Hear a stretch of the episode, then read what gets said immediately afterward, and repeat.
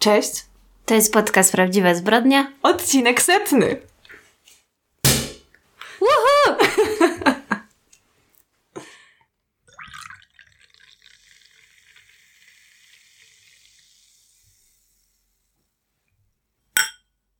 No kochani, tak jak obiecałyśmy, przywitałyśmy Was dźwiękiem otwieranego, no może nie szampana. Mamy dzisiaj Prosecco, bo ja w sumie nie wiem, jakiego szampana się kupuje. Poza tym ruskim za kilka złotych to żadnego nie znam. No ja może prawdziwego szampana piłam trzy razy w życiu i to nigdy ja go nie kupowałam, także... No właśnie. A więc póki co na tego, jak się nazywa, Moe... Moe? Moeta? Ale to chyba się nie mówi Moet. Ja W wiem. każdym razie póki co nas na to nie stać, także może przy dwusetnym odcinku sobie damy. I co? Dzisiaj odcinek pełen emocji. Mhm. Tak jakbyście nas tutaj zobaczyli, mamy wypieki po prostu na twarzach. Całe chodzimy tutaj razem ze stołem i mikrofonem. No. Mamy dzisiaj też trochę ogłoszeń dla Was. Tak, także poza, poza gratulacjami dla nas, gratulujemy sobie, że nagrałyśmy 100 odcinków, to Nie zabiłyśmy się przy okazji. Gratulujemy Wam, że wytrwaliście z nami tyle. Mm, tak. I pierwszym ogłoszeniem jest to, że postanowiłyśmy założyć Patronite'a. Tak. I wiadomo, y, zawsze śmiesznie się chyba mówi o takich rzeczach, y, ale uznałyśmy zresztą y, ku zachęceniom niektórych z Was i Jest to dość popularna chyba sprawa wśród y, podcasterów, youtuberów, twórców internetowych, także myślę, że nikogo to nie zdziwi. Poza tym dużo osób właśnie już dawno, dawno temu zachęcało nas, Mhm. żebyśmy to zrobiły. Więc stwierdziłyśmy, że setny odcinek to świetna okazja, żeby wprowadzić jakieś zmiany. No i Patronite'a w zasadzie założyłyśmy w jednym konkretnym celu, tak na dobrą sprawę. Y, A to dlatego, żeby odcinki nadal mogły się ukazywać y, regularnie, żebyśmy miały nadal czas na to, żeby y, dla Was podcast robić i móc skorzystać z usług montażystów. Z outsourcingu tak, Tak, zwanego. tak, czy też edytorów, nie wiem jak to się tam mówi profesjonalnie, jeśli chodzi o dźwięk.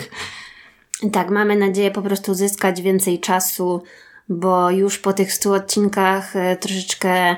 Zresztą tam napisałyśmy długie wywody, to możecie sobie poczytać, ale czasami ciężko jest nam się zgrać, bo jednak życie się toczy i my pracujemy i coś tam. Starzejemy się. Starzejemy się, tak, mamy jakieś tam inne obowiązki, więc nagrywanie podcastu jest super spoko, ale potem, żeby w tygodniu znaleźć jeszcze tam 12 kolejnych godzin na ogarnięcie spraw technicznych bywa różne i frustrujące być może czasami, chociaż nie mówimy, że to jest wiadomo, no. Robimy to, bo to lubimy, ale, Tak. ale to jest taka mniej fajna część tego wszystkiego, co wy możecie widzieć, a właściwie nie widzieć.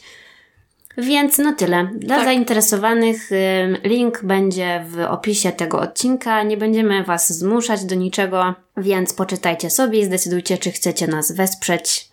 I tyle. W zasadzie tak. Ładnie to wszystko ujęłaś. Jeszcze w kwestii Patronite'a wpadłyśmy na taki pomysł. O, Jogi potwierdza, jak słyszycie. Że jeżeli ktoś zdecyduje się nas, y, nie wiem jak to się mówi, zapatronować, Wesprzeć, nie? wesprzeć, dzisiaj, kiedy ten podcast wychodzi, czyli to będzie chyba 14 października, Mhm. Zdecydowałyśmy się wylosować kilka osób spośród tych, którzy zdecydują się nas wesprzeć dzisiaj i wybranym osobom wyślemy koszulki z naszym logo. Oczywiście w ramach podziękowania. No, ale wiesz, co mi też jeszcze chodziło e, po głowie? Myślę, że naszym słuchaczom też a propos profesjonalnej edycji dźwięku, to może w końcu by odeszły wieczne problemy z jakością nagrań. No właśnie. No, ale to, to tak. A co poza tym, w tym y, wspaniałym tygodniu y, przed setnym odcinkiem? No moja historia zajęła mi bardzo dużo czasu, więc oczywiście o tym, co robiłam w związku z tym na razie nie będę mówić, ale z takich nowości to na pewno ty powiesz o czymś, więc ja o tym nie będę mówić i się dołączę do ciebie, bo jest chyba jedna taka pozycja Netflixowa, o której będziesz chciała coś powiedzieć. Nie? A nie wiem, może? O Emily? A, no tak, oczywiście. Dobra, Nie, myślałam, że mówisz o czymś jeszcze innym. No. Nie.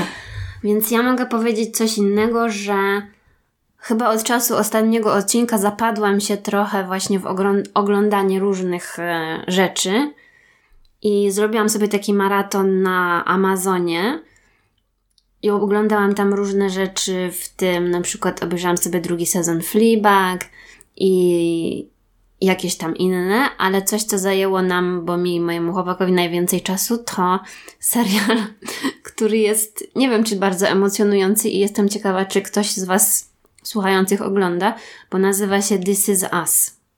A to tak, tak.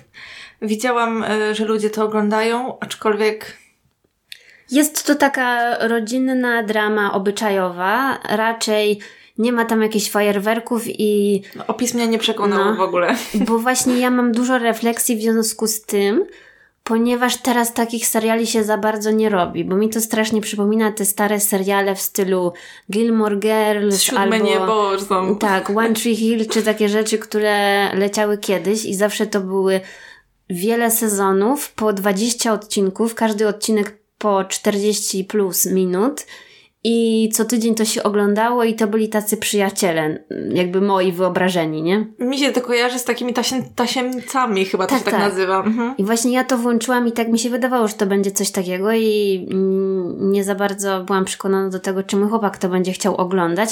I on od razu, jak tylko to włączyłam, to mówi, a co to jest takie M jak miłość, czy o co to chodzi? I ja już się obraziłam i mówię, co ty, jak cię nie podoba, to idź sobie i coś tam. ja jakoś chciałam nie wiem, chyba się zaprzyjaźnić z jakimiś ludźmi z serialu, bo dawno tego nie było.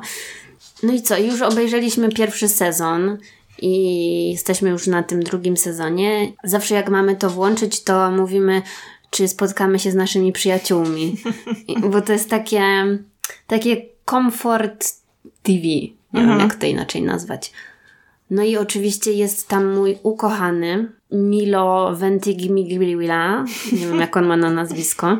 I to jest mój ukochany od czasów właśnie TVN7 i kochanych kłopotów albo Gilmore Girls. Także jeżeli ktoś wie o co chodzi, to powiedzcie, czy byłyście Team Jazz, bo ja tak. Okej. Okay. No ja nigdy się nie wkręciłam w Gilmore Girls, czy jak ktoś tam nazywało, przyznam. To jest serial mojego życia, mi się Ja wydaje. wiem, bardzo dużo osób przecież to oglądało i to jeszcze jak byliśmy takimi gówniarami, nie? Ja to oglądałam wtedy i jak wyszedł Netflix w Polsce, to pierwsze co zrobiłam, to obejrzałam na nowo, -hmm, bo -hmm. dzięki Bogu jest to tam. Nie, to i to One, jak to się nazywało? To One Tree Hill. Tak, to i właśnie to, to, to, to, co teraz powiedziałaś, to pamiętam, że też było bardzo popularne, a ja jakoś nie mogłam się za cholerę do tego przekonać. Tyle miałam podejść i za każdym razem sobie myślałam, nie, nie dam rady. No ale to właśnie wszystko dlatego, że ja jak byłam taka, bo to lecia, zaczęły się te seriale pod koniec naszej podstawówki mhm. i potem w gimnazjum one leciały i właśnie ja byłam wtedy taką psychofanką, że ja pamiętam, że udzielałam się na wielu forach internetowych jeszcze wtedy, e, do, poświęconych tym serialom i miałam dużo koleżanek z internetu, z którymi właśnie opowiadałyśmy, co tam w każdym odcinku, także Poza wami, kochani, ja nigdy nie miałam żadnych znajomych w internecie, także... No ja właśnie z tych for miałam bardzo dużo. Także nawet pamiętam, no dobra, nieważne. Ale to jest właśnie taka duża część mojego życia, także... Dlaczego to This Is Us, mimo że nie jest takie bardzo emocjonujące, to jednak dobrze mi się ogląda. No i czasami taki serial też jest potrzebny, umówmy się. No tak, ja oczywiście obejrzałam to Emily in Paris, tak? Czy jak to się tam nazywa. I ja również to obejrzałam. No właśnie. I chyba wszyscy mają takie same refleksje. Znaczy powiem tak, y, skandaliczna jest dla mnie grupa wiekowa, jaką to oznaczyli, bo to jest 13+. Plus. Ja jak sobie pomyślałam o mojej 14-letniej kuzynce, to uznałam, że to jest trochę przesada. No jest to dosyć dziwne, bo jednak tam głównie chodzi o seks. I ewentualnie jakiś tam przykrywka marketingu, nie tak, wiem. Tu w ogóle to, to, w jaki sposób to jest pokazane, media społecznościowe, praca w agencji jest jakimś... Yy marketingowej, jak... nietowarzyskiej jest jakieś po prostu absurdalnie pokazana. Wydaje mi się, że wiele osób mogło to po prostu urazić, że ktoś przedstawia ich zawód w taki sposób. E, tak, przecież jak ona pokazuje w jaki sposób zyskać followersów tak. i lajki na Instagramie, to jest po prostu jakby robi żaden sobie, problem. Robi sobie zdjęcie na tle budynku, którego nie widać yy, i potem nagle szał. tak, profil. zdjęcie z krosantem, 2000 lajków. Yy, no super, Emily. Nie no, dramat, dramat. Ale też yy, muszę przyznać, że ja Ojej, no po prostu po oczach dawały mi te stylizacje jej. Ona miała być taka niby faszonistka, trochę niedoświadczona, trochę nieokiełznana, ale jednak, ale było to po prostu straszne. Ja miałam wrażenie, że to jest jeden wielki żart. Typka w berecie w Paryżu? Wow, w sensie, no, no nie, no to było, to było kiepskie. Ale może, może też o to chodziło, że ona jest taka troszkę tandetna, prawda, i dopiero się tam nauczy, no nie wiem. No taka, ale to też jest obraza właściwie dla nich, ale ona miała być chyba taką typową Amerykanką w Paryżu, tak, nie? Tak, tak, Że przyjechała w berecie i je croissanta i Dziwne, że tam nie dała się przekonać na papierosa. Tak, ale też nie, to no. palenie papierosów tam to po prostu komedia. Nie no, było dużo takich aspektów, jakby ja, nie przeszkadzało mi to, że ona jest kolorowo ubrana, czy pstrokacie, czy coś, tylko to w jaki sposób oni to pokazywali, jak się inni ludzie na nią patrzyli, jak ona tak, tak tę stylizację dobierała pod okazję w jakiś taki dziwny sposób. Nie, było to absurdalne dla mnie, no ale okej. Okay. E, ale no, obejrzało się miło, bardzo szybko poszło, nawet nie zauważyłam, a już w zasadzie był koniec sezonu, także spoko. No ja to obejrzałam w jeden wieczór, mhm. także łatwo wchodzi. No, Gładko. to prawda. Więc jak ktoś jeszcze nie widział, to, to możecie sobie zobaczyć. To jest takie fajne na odmurzczenie się. E, natomiast przez resztę tygodnia już oglądałam e, poważniejsze rzeczy, bo obejrzałam w końcu Des, wiadomo. Mhm. I ten, Boże, ten aktor, który zagrał Desa, wspaniały. No, naprawdę. jest super. Jestem pod wrażeniem. Yy, w sumie nie musieli go chyba bardzo charakteryzować swoją drogą, bo oni Trochę są dosyć, jest podobny, no. Tak, oni są dosyć podobni. Yy, natomiast uważam, że zagrał super i w ogóle ten akcent, no fantastycznie, to mi się bardzo podobało. Sam serial, nie wiem, czy mi jakoś dupę urwał, ale okej, okay, ten rola głównego bohatera mi jakby wynagrodziła ale obejrzałam jeszcze przez y, Mindhuntera. Przypomniała mi się moja stara obsesja, a mianowicie sprawa y, dzieci znikających w Atlancie. Mhm. I właśnie HBO ma taki dokument, który powstał, wydaje mi się, że w tym roku, y, ale mogę się mylić. I on się nazywa Utracone Dzieci Atlanty. Ma pięć odcinków, ja obejrzałam cztery. Aha, okej, okay. ja tego nie oglądałam, dziwne. Tak, i e, ja obejrzałam cztery, więc jeszcze mi jeden e, został. W zasadzie no cztery z hakiem, ale jeszcze tego piątego nie skończyłam, więc e, jeżeli kogoś ta sprawa zainteresowała, to polecam. Długość, no jakby odcinek trwa każdy chyba ponad 50 minut, ale ciekawa sprawa. Do tej pory tak naprawdę nie wiadomo, co się stało i wiem, że dalej tam próbują dojść do tego, co tak naprawdę się wydarzyło, ile osób było w to zamieszanych, bo wątków w tej sprawie jest tyle, y, no i dlatego ona też jest taka interesująca, ale bardzo, bardzo taka mroczna. Także mhm. polecam. No ja kojarzę, że też coś na ten temat czytałam. Mhm. Aha, ja zapomniałam jeszcze powiedzieć, że w ostatnim tygodniu zdarzyło się coś dziwnego, ponieważ byłam w kinie. I wydaje mi się, że to był ostatni raz, kiedy byłam w kinie w tym roku. Muszę mhm. z przykrością stwierdzić, bo nie chcemy tutaj nikomu psuć nastrojów, ale wiadomo, że druga fala tsunami nas uderzyła. tak, ja dzisiaj szłam do Karoliny już po ulicy w maseczce, bo tak kazali, chociaż wiedziałam, że ludzie mają te maseczki, ale jak zwykle na uchu, brodzie, dupie mhm. i tak dalej. No. Tak, ale nie, jakby to nie jest temat. Myślę tylko, że dla potomnych możemy zaznaczyć, że w momencie nagrywania setnego odcinka musimy w maseczkach chodzić znowu wszędzie. Ale zanim jeszcze to wprowadzili, to właśnie byłam w kinie. I byłam na filmie pod tytułem Gniazdo, mhm. Y, którym główną rolę gra Jude Law, więc oczywiście jak to zobaczyłam, to od razu pobiegłam. Ale żeby nie było to wspierającą go aktorką, a właściwie też główną rolę ma Kari Kun. Nie wiem, czy z imienia i nazwiska ją kojarzysz, ale ona jest taką dość znaną aktorką. Ma bardzo nie, tak nie kojarzę chyba. Wiele twarzy ma, bym powiedziała. Bo ja ją też kojarzę z tego serialu Grzesznica, ale tam wyglądała zupełnie inaczej. To był ciekawy film, ale z drugiej strony nikomu bym go nie poleciła, bo trochę tam można było przysnąć, bo wydaje mi się, że ktoś tutaj za bardzo skupił się na tworzeniu atmosfery jakiejś takiej mrocznej i zapomniał o dopisaniu czegoś tam do scenariusza. Ale to było strasznie Atmosfera bez treści, rozumiem. Mhm. Znaczy ja to tak odebrałam. I bardzo dużo takiej pustej symboliki, bo tam cały czas jakiś koń biega, to jest niby takie poetyckie, a z drugiej strony nie wiadomo po co i tak, no nie wiem. W każdym razie, no bardzo przykre było to, że siedząca za nami osoba cały czas kaszlała. Mm. Także ja nie wiem, naprawdę ludzie nie mają wstydu w dzisiejszych czasach, bo ja rozumiem, że nie wszyscy muszą być na tą jedną chorobę chorzy, mhm ale jednak, no, jeżeli masz jakiekolwiek objawy, no to może siedź na chacie i nie wychodź do sali mhm. pełnej ludzi. Ale powiem Ci coś zabawnego a propos takich objawów, bo byłam, byłam na poczcie w sobotę, czyli wczoraj. i ktoś zaczął dezynfekować ręce. A mnie ten zapach, bo dużo tych środków do dezynfekcji jest takie, wiesz, yy, jak to się śmieją w internecie, jak tania tequila, nie? Tak capi. Yy, Tak, tak, no. jest taki zapach I jak ja to czuję, to zaczynam kichać. I psiknęłam, wiesz, tak, ale nawet nie na ludzi, wiesz, tak, schowałam oczywiście, e, schowałam się oczywiście, miałam maseczkę dodatkowo nową, byłam na poczcie i w ogóle się odwróciłam, pani była za okienkiem e, i ona tak w odruchu mówi do mnie, o na zdrowie i po chwili tak patrzy się na mnie, ona mówi, no, a widzi pani, e, no w tych czasach to można się spodziewać, że ktoś kichnie i jest, zaraz wybuchnie panika. I jak ja kichnęłam, to nawet mi to nie przyszło do głowy, ale jak tak to pani powiedziała i spojrzałam za siebie, to zobaczyłam, że pan za mną stojący w kolejce tak na mnie patrzył. Ale wiesz, nie, to jest błąd, bo mi się wydaje, że Katar nie ma nic wspólnego z tym wirusem. Tak, oczywiście, ale chodzi mi o to, że teraz, wiesz, mogą tak to ludzie odbierać, w sensie, wiesz, no, ja pewnie bym nie zwróciła uwagi na to, że ktoś kicha, ale może komuś, ktoś by się przestraszył, no. No dla mnie gorszy jest kaszel w miejscach publicznych, zwłaszcza jak przez półtorej godziny ktoś kaszle i w międzyczasie się śmieje, jakby to było coś zabawnego. I jeszcze gada na głos. Mam koronę.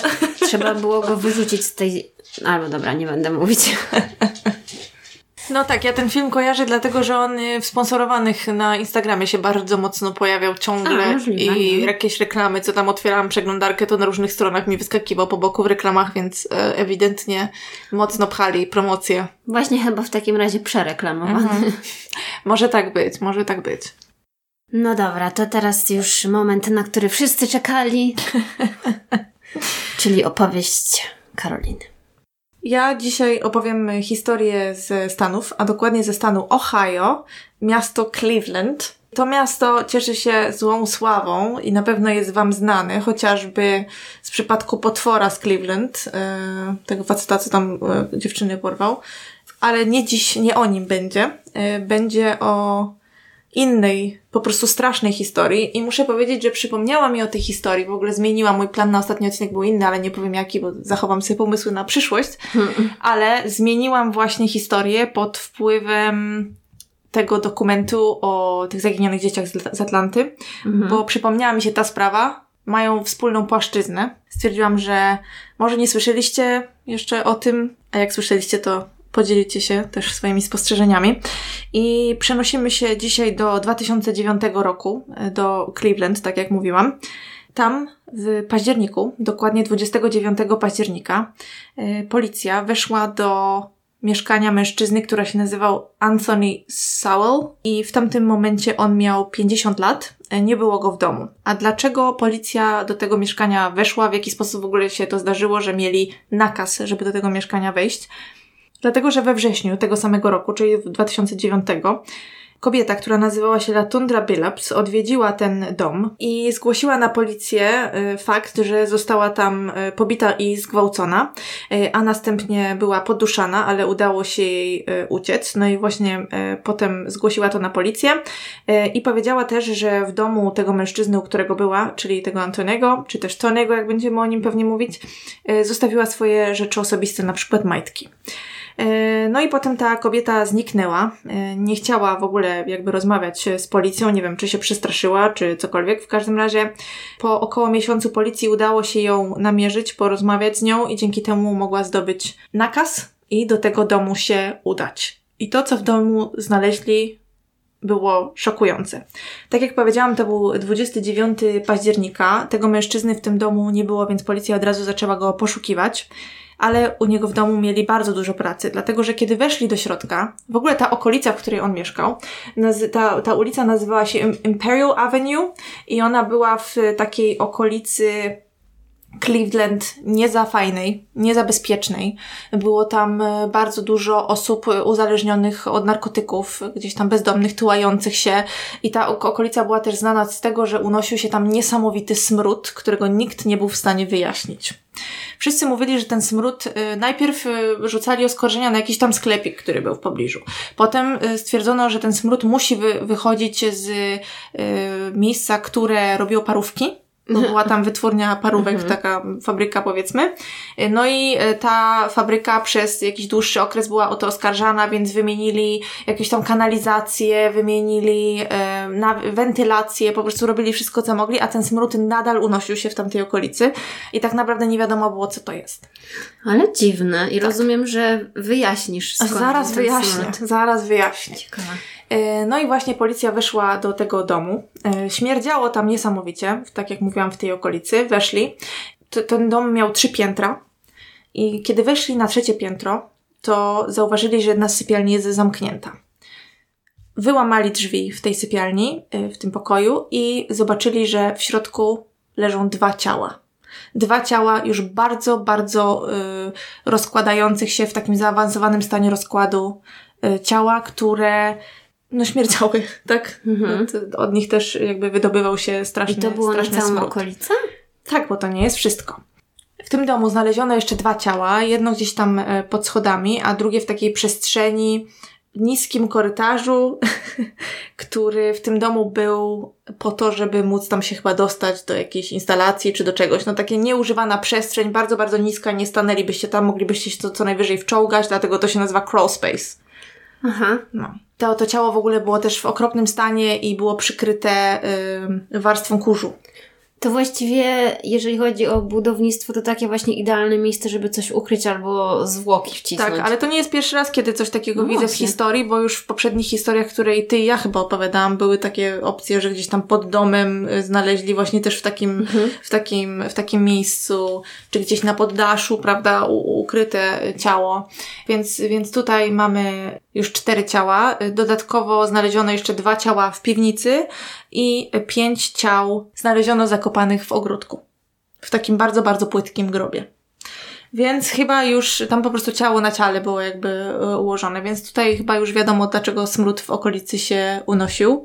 Mhm. E, te... I dziwne, że nikt nie był w stanie go zlokalizować, przecież to wiadomo, w którym miejscu bardziej śmierdzi. Ale wiesz, właśnie były różne historie, że, że nawet ktoś na to zwracał uwagę, ale tak naprawdę ciężko było ludziom stwierdzić, skąd dokładnie dochodzi ten smród. A dodatkowo ta fabryka parówek i mieszkanie tego Tonego były dosłownie obok siebie. Aha, czyli to było takie zamaskowane tak. trochę. Tak, więc to było w zasadzie idealnie zamaskowane. Policja oczywiście zaczęła natychmiast poszukiwać tego Tonego, nadawali w wiadomościach, gdzieś tam w mediach, prosili o jakąkolwiek informację, chodzili, rozmawiali, chodzili po członkach rodziny, y, aż w końcu ktoś pomocny zadzwonił do policji z informacją, że widział go właśnie w pobliżu swojego mieszkania. Gdzieś tam go widział w około godziny 12.31 października, czyli w Halloween. Mhm. No i policja podjechała. Ten mężczyzna na początku mówił, że on nazywa się inaczej, przedstawiał się bodajże Anthony Williams i że tam nawet kłamał coś ponoć, że już dzień wcześniej go policja zatrzymała i bo go pomylili już raz z tym facetem, którego go szukają czy coś, no ale policja powiedziała, dobra, dobra, jedziesz z nami. No i jak go już zabrali na ten posterunek, to tam mieli go zaprowadzić do takiej maszyny, która rozpoznaje odciski palców że wiesz, przykładasz rączkę, no i no tej maszyny nie oszukasz mówieniem, że masz na nazwisko inaczej y, niż masz. No i on już wtedy rzeczywiście powiedział, jak się nazywa. I co to w ogóle był za mężczyzna? Tak jak mówiłam, on w tamtym czasie miał 50 y, lat. Urodził się w roku 1959 w sierpniu. Kał pochodził z takiej rodziny wielodzietnej. Jego matka była samotnie wychowująca. Miał dużo rodzeństwa, a poza tym w tym domu, w którym on się wychowywał, mieszkała też jego siostra, która też miała wiele dzieci. Więc, więc to był, więc to był, e, a w zasadzie nie, przepraszam, ta siostra tam nie mieszkała, tylko te jej dzieci, bo ta siostra nie żyła bodajże. Także w tym domu było naprawdę dużo ludzi i z tego co wiem, nie działo się tam za dobrze. Ponoć te dzieci wszystkie miały doświadczać przemocy, przemocy seksualnej, do której też dopuszczać miał się Sowell, ale to do tego jeszcze dojdziemy. No były biły, bite, ta matka ponoć e, nie oszczędzała tych dzieci, wręcz przeciwnie, potrafiła je lać kablem, jakieś naprawdę dziwne, dziwne rzeczy. I on jako dziewiętnastolatek w roku 78 wstąpił do Marines, i w Marines radził sobie świetnie. To jak odszedł z tego, czy też jak, jak mu podziękowali już za służbę, to dostał tam jakieś y, wyrazy uznania, jakąś tam nawet odznakę i nie wiadomo co, także tam mu się wiodło po prostu. I wyszedł z Marines w 85, z tego co pamiętam. Żył sobie, było fajnie, aż e, w roku 89 poznał kobietę, która nazywała się Melvet Sockwell. On zaprosił ją do, do swojego domu, a tam nie pozwolił jej wyjść, no czyli można powiedzieć, że ją tam prze, przetrzymywał wbrew jej woli. Związał ją, związał jej dłonie, związał jej stopy, również ją zakneblował, zgwałcił ją oczywiście, a ona to wszystko potem po fakcie, jak już się udało z tego domu y, uciec, y, oczywiście zgłosiła to wszystko na policję. Został oskarżony o gwałt, usiłowanie gwałtu i porwanie, ale oczywiście udało mu się dogadać, bo przyznał się w końcu tylko do usiłowania gwałtu, tylko, w cudzysłowie oczywiście, i skazano go na 15 lat pozbawienia wolności. Niby mało, ale w sumie. Mm. No właśnie. Niby dużo, ale jak to, co mógł dostać za porwanie i wielokrotny gwałt, to chyba mało, nie? Mhm. Odsiedział ten cały swój wyrok i wyszedł w 2005 roku. Po tym, jak wyszedł z więzienia, zatrudnił się w fabryce, yy, chyba gumy, z tego co pamiętam. W 2005 roku poznał kobietę, która nazywała się Lori Fraser i to była kobieta, która y, z pozoru miała takie normalne życie, miała rodzinę, miała dzieci, natomiast w pewnym momencie się stoczyła, zaczęła brać narkotyki, a dokładniej paliła tak zwany crack. Oni się poznali gdzieś tam w zasadzie na ulicy i Lori była zauroczona Y, Antonym, dlatego że traktował ją jak księżniczkę, mm. był bardzo szarmancki, zapraszał ją, wiesz, zaprosił ją do restauracji w pierwszy dzień, kiedy się poznali, chodzili potem tam sobie romantycznie, wiesz, na spacerki za rączkę i on był po prostu cudowny. Y, no i też ona twierdziła, że był bardzo przystojny. No idealny był, dbał o nią po prostu i tak o nią dbał, że ona w końcu postanowiła się y, do niego przeprowadzić. I to jest cały czas ten sam mężczyzna, który potem mordował ludzi. Tak, dokładnie. Mm. Dwie twarze. Dokładnie. I on też chciał, żeby ona wyszła z tego nałogu, prasował, gotował, sprzątał, wiesz, chodził do pracy, co dla ludzi z tamtych okolic wcale nie było takie normalne, no tak. że ktoś miał normalną pracę i jakieś tam takie, powiedzmy w cudzysłowie normalne życie. Wszystkie tam koleżanki mówiły, o stara, ale ci się udało, wiesz, tam super, trzymaj się go. Ona nawet przedstawiła go swojej rodzinie, dzieciom, które cieszyły się, że ktoś w końcu opiekuje się ich matką i też dawało im to chyba taką nadzieję, że ta matka wyjdzie z nałogu, no bo niestety właśnie przez y, swój nauk mm, porządną matką nie była i jej dziećmi głównie zajmowała się jej mama, czyli babcia dzieci mhm. Lori, prawda? No i ponoć ta, ta matka Lori to była złota kobieta, która nie dość, że zajmowała się tymi dziećmi, to zawsze tą córkę marnotrawną przyjmowała z otwartymi ramionami i bardzo chciała, żeby jej córka wydobrzała.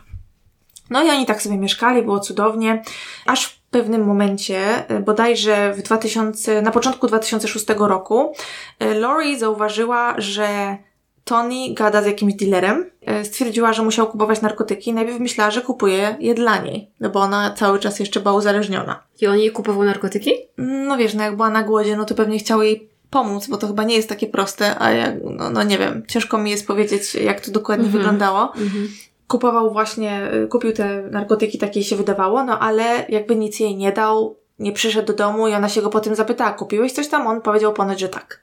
I jakby na tym sprawa stanęła i jakby tak, teraz ćpam, dziękuję bardzo, do widzenia. Więc też jakby, no stoczył się po prostu chłop, nie? E, też w pewnym momencie, yy, też w tym samym roku, w 2006, tylko kilka miesięcy później, doszło do jakiejś takiej sytuacji, że on yy, stał się znikąd jakiś taki bardzo agresywny i doszło do tego, że gdzieś tam jakaś była przepychanka, ona uciekała przed nim po schodach, aż się tam wywaliła w ogóle, no ale udało jej się i gdzieś tam uciekła do domu, już nie wróciła tego dnia, w sensie do swojej mamy.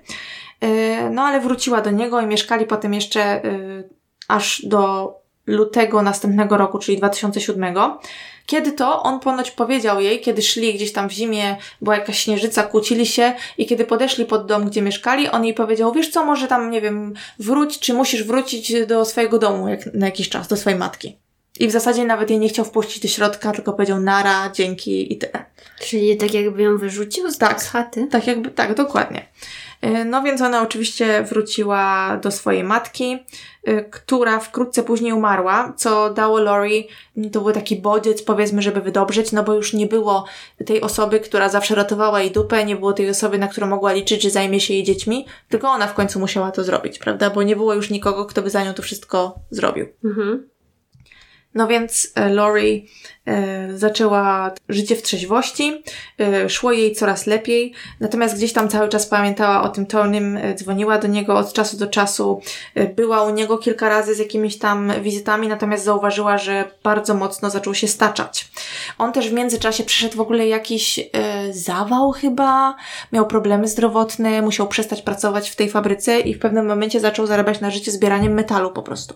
I z zasiłków oczywiście różnego Mhm. rodzaju, bo zdrowie nie pozwalało mu y, wykonywać tej pracy, którą miał wcześniej.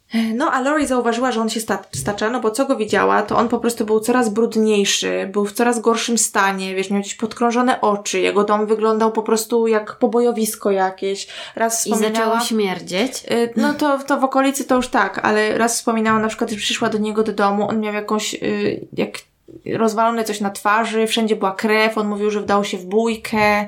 Y, Potem na przykład raz ona wspominała sytuację, kiedy przyszła do niego, a on, i on oczywiście w tamtym okresie już próbował ją y, zwabić, żeby do niego wróciła, natomiast ona mu powiedziała, nie ma takiej opcji, ja już do tego życia nie wrócę.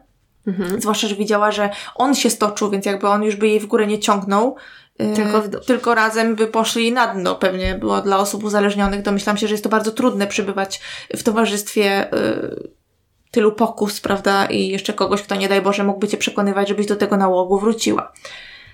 On, była raz taka sytuacja, że ona mówi, że przyszła do niego na chatę i patrzy, że on ma na sobie jej majtki, które kiedyś tam, w sensie jak Mm. jeszcze mieszkała, to tam zostawiła. I się go pyta, co ty masz stary moje majtki na sobie? A on mówi tak, bo tam bolało go krocze czy coś takiego. Nie wiem, może swoje majtki zwykłe miał luźne. Naprawdę nie rozumiem tej sytuacji całej. W każdym razie, w każdym razie taka sytuacja miała miejsce. I Mm. zapamiętajcie to sobie. Nie rozumiem, bolało go krocze? Tak, bolało go krocze, coś tam, y, ona mówiła, że mu jaja spo... jakieś takie naprawdę absurdalne rzeczy. Dosłownie takich słów tam, tam używano, y, także cytuję, można powiedzieć. Znaczy ta Lori takich słów używała. Jeśli chodzi o Toniego, to też są takie fragmenty, w których wypowiada się mężczyzna, który miał sklepik zaraz przy domu Toniego. Taki spożywczy powiedzmy. Taki, A w zasadzie to mydło i powidło z tego co wiem, bo tam sprzedawał i kable, i jedzenie, i coś tam. Mhm. No i on właśnie opowiadał, że na samym początku, jak Tony tam zamieszkał w tym domu, to był miły, uprzejmy, taki wydawał się dosyć elokwentny, nie jakiś tam męt, nie? Potem widział ten sklepikarz taką wyraźną różnicę w jego wyglądzie i w jego zachowaniu. I zaczął też kupować dziwne rzeczy, jak na przykład worki e, na śmieci w Mm. dużych ilościach. E, Siekierę. Pra- Fajnie, no tak, to, nie, no nie, aż tak nie, ale y, też ponoć kupił właśnie u niego jakiś przedłużacz. Zaczął mieć takie, wiesz, sińce pod oczami, że bardzo schudł, że gdzieś ten go sklepikarz też widział z dealerami na ulicy, jak tam kupował coś od tych dealerów, więc ewidentnie chłop się stoczył po prostu, nie? Mhm. Oczywiście teraz y, zaczęłam tą historię od tego, że policja znalazła w domu tego Toniego 11 ciał. I może teraz powiem e, kilka słów właśnie o stanie tych ciał, które tam znaleziono. Tak jak mówiłam, y, większość z nich była w bardzo dużym stanie rozkładu, a w zasadzie jedno z tych ciał to nie było ciało, tylko głowa w wiaderku. Po prostu stało takie wiadro, czerwone są zdjęcia, nie polecam oglądać, y, i tam w środku była głowa. Podpowiem tylko, że ciała tej pani, z tego co wiem, nie znaleziono do dziś. Ojej. E, Natomiast kiedy szukano e, e, jakby przyczyny tego smrodu w okolicy, to była taka sytuacja, ten sklepikarz o tym mówił, że jakiś tam jego znajomy powiedział mu, czy chłopak, którego zatrudniał bodajże, powiedział mu, że smród wydziela się ze śmietników. Podeszli tam, no i rzeczywiście śmierdziało, ale śmierdziało wszędzie, więc w sumie ciężko było stwierdzić. I ten, w tym śmiet, jakby ten smród pokierował ich do y, worka na śmieci, który był zaklejony taśmą klejącą. No ale oczywiście śmieciarze te śmieci zabrały, jakby historia tutaj y, się zakończyła, ale ja się tak właśnie zastanawiałam, czy przypadkiem może To na to przykład to, ciało. nie było to ciało, prawda? No ale tego się już nigdy nie dowiemy prawdopodobnie. Jeśli chodzi o te ciała, większość z nich, y, bo bodajże u ośmiu, byli w stanie jednoznacznie stwierdzić, że przyczyną śmierci było uduszenie. Jeżeli chodzi o pozostałe, to ciała były już w tak głębokim stanie rozkładu, w tak zaawansowanym stanie rozkładu, że no nie byli w stanie tego jednoznacznie stwierdzić, ale prawdopodobnie tak było. Większość z tych ciał była też w jakiś sposób skrępowana. Na przykład stopy czy dłonie. U jednej pani znaleźli knebel w ustach. y, Także ewidentnie było widać, że te kobiety były y, związane w chwili śmierci. To wszystko były ciała kobiet? Tak, wszystkie, były, y, wszystkie to były ciała kobiet i były to kobiety w różnym wieku. I oczywiście przez to, że te ciała były w bardzo złym stanie, no to nie byli w stanie po prostu pokazać rodzinom, których członkowie byli zaginieni, po prostu zdjęć tych ciał, no bo nic by nie byli z, tych, z tego w Mhm. stanie wywnioskować. No więc oczywiście tutaj w grę weszło y, DNA, które bardzo pomogło i ponoć tam nie szczędzili kosztów na to, żeby dotrzeć do tego, co to były za kobiety. No i w ogóle część z rodzin, których członkowie byli zaginieni, zaczęło zgłaszać te zaginięcia dopiero jak zobaczyli, ile ciał wydobyto z tego domu przy tej Imperial Avenue. Mhm. Dlatego, że tak jak wspominałam, to nie była najlepsza okolica i było tam mnóstwo osób uzależnionych, które niestety miały coś takiego, że potrafiły znikać na dłuższe lub krótsze mhm, okresy. No, no. Dlatego często po prostu rodziny albo na przykład policja nie chciała przyjąć takiego zgłoszenia, albo po prostu oni sami myśleli, że gdzieś tam polazła, wróci. Nie? No tak, tak. Dzięki temu policja była w stanie e, te kobiety zidentyfikować. Te morderstwa, y, według policji przynajmniej, musiały zacząć się gdzieś w roku 2007, dlatego że wtedy, w czerwcu, zaginęła jedna z kobiet, którą znaleziono u niego w domu i ona zaginęła właśnie w, w tym 2007 i rodzina zgłosiła zaginięcie, z tego co pamiętam, i zaczęła tam roz, wiesz, rozwieszać ulotki y, po okolicy, natomiast niestety nikt nie wiedział, co się z nią stało. Kolejna kobieta nazywała się Tishana Culver. Ona zaginęła w czerwcu 2008 roku. Potem była Leszanda Long i ona zaginęła też w 2008 roku, ale w sierpniu. I to ta pani, to jest ta, której niestety tylko głowę znaleziono. Mhm. I w ogóle jakby ten smród, który tam był, wyobraź sobie, że sanepid odwiedzał tą okolicę kilkukrotnie. Czy, ja taki, czy jacyś tacy, to się nazywa chyba Health Inspector tam, ale no to tak, jest coś na kształt sanepidu, tak. Więc, e, więc e, i właśnie wtedy stwierdzono, że to musi być ta lokalna firma, że to musi coś być z kanalizacji czy skądś, no bo skądinąd miałby być taki smród. Nie rozumiem, w jaki sposób nikt nie odkrył tak, ale tego. ja potem jeszcze przejdę do jeszcze lepszego szczegółu. E, kolejna była, e, kolejną ofiarą, e, tak patrząc po datach, była osoba, która przeżyła. I to była kobieta, która nazywała się Vanessa Gay, czyli jakby jej ciała w tym w tym domu nie znaleziono, ale no staram się mówić jakby po kolei, bo o kilku z tych kobiet powiem, o tych, które przeżyły zwłaszcza. I ta pani trafiła do domu Toniego we wrześniu 2008 roku. Zaprosił ją do siebie i on oczywiście miał takie modus operandi, że zapraszał kobiety i obiecywał im to, czego one mogłyby w danym momencie potrzebować. To, było, to były wszystko kobiety uzależnione od narkotyków, w mhm. bardzo złej sytuacji życiowej, często bez dachu nad głową, czy y, po prostu takie, które no niby miały dom, ale do niego nie wracały z różnych powodów. I... To podobnie jak ten y, z tego serialu Des, Denis Nielsen. Dokładnie, dokładnie, tak, tak, tak, tak. Mhm. Tylko, że on polował na mężczyzn. Tak, i tutaj właśnie sprawa jest y, dosyć podobna. I też był smród, jak weszli do jego mieszkania. Tak, tak, tak. Oczywiście uderzył tą kobietę, zmusił ją, żeby się rozebrała. Są w ogóle fragmenty wypowiedzi tej pani, jest całe jakby jej zeznania w sądzie. No nie polecam tego oglądać, już lepiej to chyba przeczytać, szczerze mówiąc, albo posłuchać, bo jest to naprawdę łamiące serce. W każdym razie, e, tak jak mówiłam, uderzył ją, zmusił ją, żeby się rozebra rozebrała, gdzieś tam ją obezwładnił i wielokrotnie gwałcił. Y, Vanessa mówiła, że oczywiście on jej obiecał, że tam się, nie wiem, napiją, coś zapalą. No i kiedy weszło, wyszli do tego domu, Vanessa mówiła, że już zaczęła żałować, bo atmosfera w tym domu, jakby nagle jakieś tak coś się jej włączyło, że atmosfera się zmieniła, jak tylko przekroczyli próg tego domu. Mhm. No ale jesteś sama, dookoła nie ma nikogo, jesteś sama z jakimś obcym facetem, no to co, no to trochę grasz na zwłokę, trochę sobie myślisz pewnie, że sobie wmawiasz, prawda? Więc y, no co? No ale to ten instynkt właśnie, który ma ci powiedzieć ewentualnie uciekaj, nie? Tak, tak. No ale ona czuła się niekomfortowo, no ale była już tam. Y, no i wtedy on ponoć zapytał się jej, czy ma tą taką Fifka to się mówi? Lówka. Lówka, o właśnie. Wiedzieć, jaka jestem doświadczona. W każdym razie, żeby mogli sobie ten krak palić, no i ona tam wstała, podała mu to. On ponoć odwrócił się do niej plecami, zapalił sobie i wtedy odwrócił się gwałtownie i ją po prostu uderzył w twarz, odwracając się. Mhm. Wtedy kazał jej się właśnie rozebrać i zaczął ją po prostu brutalnie gwałcić i to wszystko trwało chyba z kilkanaście godzin, bo całą noc. O Boże. I rano ponoć on po prostu chodził po całym pokoju, taki niespokojny i mówił, że o Boże, ty powiesz, powiesz, powiesz. I ona wtedy mówi, że po prostu doznała olśnienia i wiedziała już, co powiedzieć. I wiesz, co ona zrobiła? Powiedziała, ale powiem o czym. I to tak po prostu grała, jakby nic się nie stało. Niesamowite. Że, nie wiem, że to była jakaś po prostu noc kochanków, yy, czy o co chodzi, w sensie, no wiesz, że to normalna rzecz, nic że nic się takiego się nie stało. Nie? Że ona, ale o czym powiem, prawda? No. No więc on chyba wtedy stwierdził, no dobra, okej. Okay. Bo on też był pod wpływem narkotyków, tak? Tak, tak, tak. Więc no on, to... znaczy nie wiem, czy rano też był, no wieczorem. Nie, nie, nie, że no. w trakcie tego co się działo. Był pod wpływem narkotyków, więc właściwie nie był pewny też, co zrobił może do końca. Może. Chodzi mi tylko o to, że ona mogła go przekonać, że nic złego się nie wydarzyło. Może, no może tak, albo po prostu też chciał w to wierzyć, że może jej się to, nie wiem, spodobało, albo, mhm. no, no nie wiem, naprawdę nie wiem. w każdym razie udało jej się i wypuścił ją i mówiła, że on szedł za nią, kiedy szli po schodach i ona była pewna, jak szli do wyjścia jego domu, że on zaraz zmieni zdanie. Tak. Że on zaraz zmieni zdanie, więc po prostu, wiesz, patrzyła, zwracała uwagę na każdą najmniejszą rzecz, którą robi.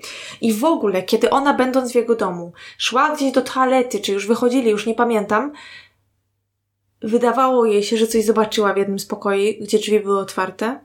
I to coś, co ona zobaczyła, to było ciało częściowo zawinięte w worek czarny, taką folię czarną, no prawdopodobnie worek na śmieci, bez głowy, siedzące na ziemi. Ojejku. I to prawdopodobnie było ciało właśnie tej kobiety, której odciął głowę, mhm.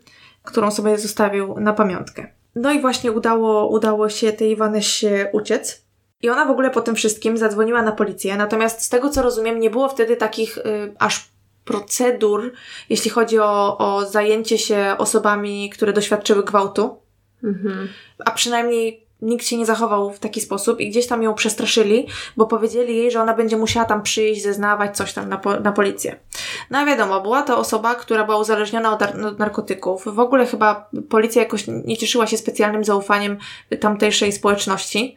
Dużo no, z nich też miało gdzieś tam, wiesz, na, na pieńku z prawem. Więc no domyślam się, że to musiało. Zresztą kurczę, no, przeżywasz coś takiego, jesteś w szoku. Yy, też domyślam się, że wiele z tych osób czuje dużo wstydu z tym związanego zupełnie niesłusznie, no ale to są gdzieś tam takie naturalne reakcje niestety dla wielu ofiar, prawda? Często się mówi, że, że niestety tak jest. No i ona oczywiście na ten posterunek wtedy nie przyszła. A policja jakby dalej sama nie kontynuowała sprawy. Nie starali się jej odnaleźć ani nic takiego. I bardzo mnie to oburza, dlatego że przecież jak ona tylko podała imię i nazwisko, załóżmy, nawet nie chciała przyjść, nawet się, nie wiem, przestraszyła się, zmieniła zdanie, cokolwiek, i podała im, kto jej to zrobił, gdzie on mieszkał, i oni już go mają w bazie jako przestępcy seksualnego, i nikt nawet tego nie sprawdzi? Hmm. Jak trzeba mieć w dupie to? No nie wiem, jakie oni mają procedury, ale wydaje mi się, że żeby oni coś z tym zrobili, to ona by musiała wnieść jakieś oskarżenie, prawda?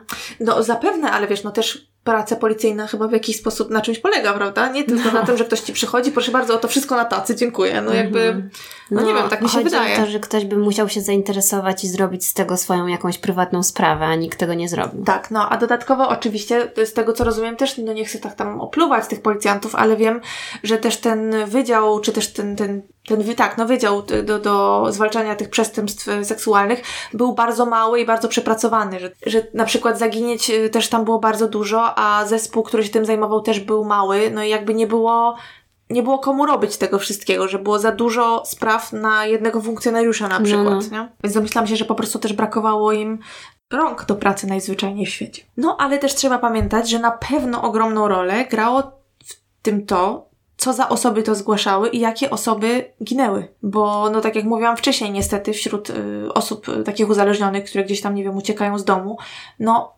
no oj, no poszła sobie, no poszła, no to poszła, prawda, no wróci. Nie chcę się też tutaj wdawać w kwestie polityczne, bo to jest dużo bardziej skomplikowana sprawa, ja nie jestem od tego ekspertką. E, natomiast e, wszystkie te ofiary, o których mówię i sprawca też, oni wszyscy byli czarnoskórzy.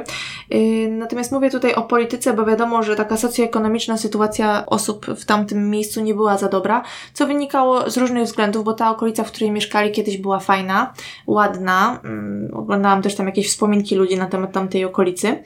I wszystko było pięknie. Tam też była kwestia, oczywiście w latach wcześniejszych, była kwestia różnych protestów, też związanych z, z jakąś tam niesprawiedliwością i tak dalej, więc jakby tutaj dużo, dużo było tych kwestii i w pewnym momencie też za, zaczęło brakować miejsc pracy w tamtej okolicy, dlatego po prostu ludzie tam zaczęli się staczać. Wiadomo, tam gdzie jest ciężko żyć, gdzie nie ma pieniędzy, rozwija się przestępczość i, i różne inne kwestie, a co za tym idzie też uzależnienie, alkoholizm, uciekanie w używki. To, no i przemoc. Tak, no i właśnie taki przemoc, zdecydowanie.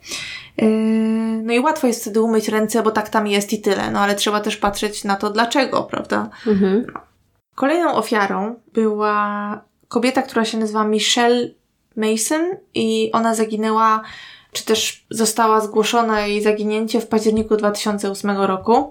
E, kolejna była kobieta, która zaginęła w listopadzie 2008 roku i ona się nazywa Tonia Carmichael tak czytali jej nazwisko w jednym z programów, więc tak powiem. Potem była kobieta, która została zaatakowana, ale przeżyła też w grudniu 2008 roku. I ta kobieta nazywała się Gladys Wade i ona w ogóle to jest jakiś hardcore, bo ona szła po ulicy, kiedy Tony ją zaatakował i zaczął ciągnąć ją po prostu do swojego domu.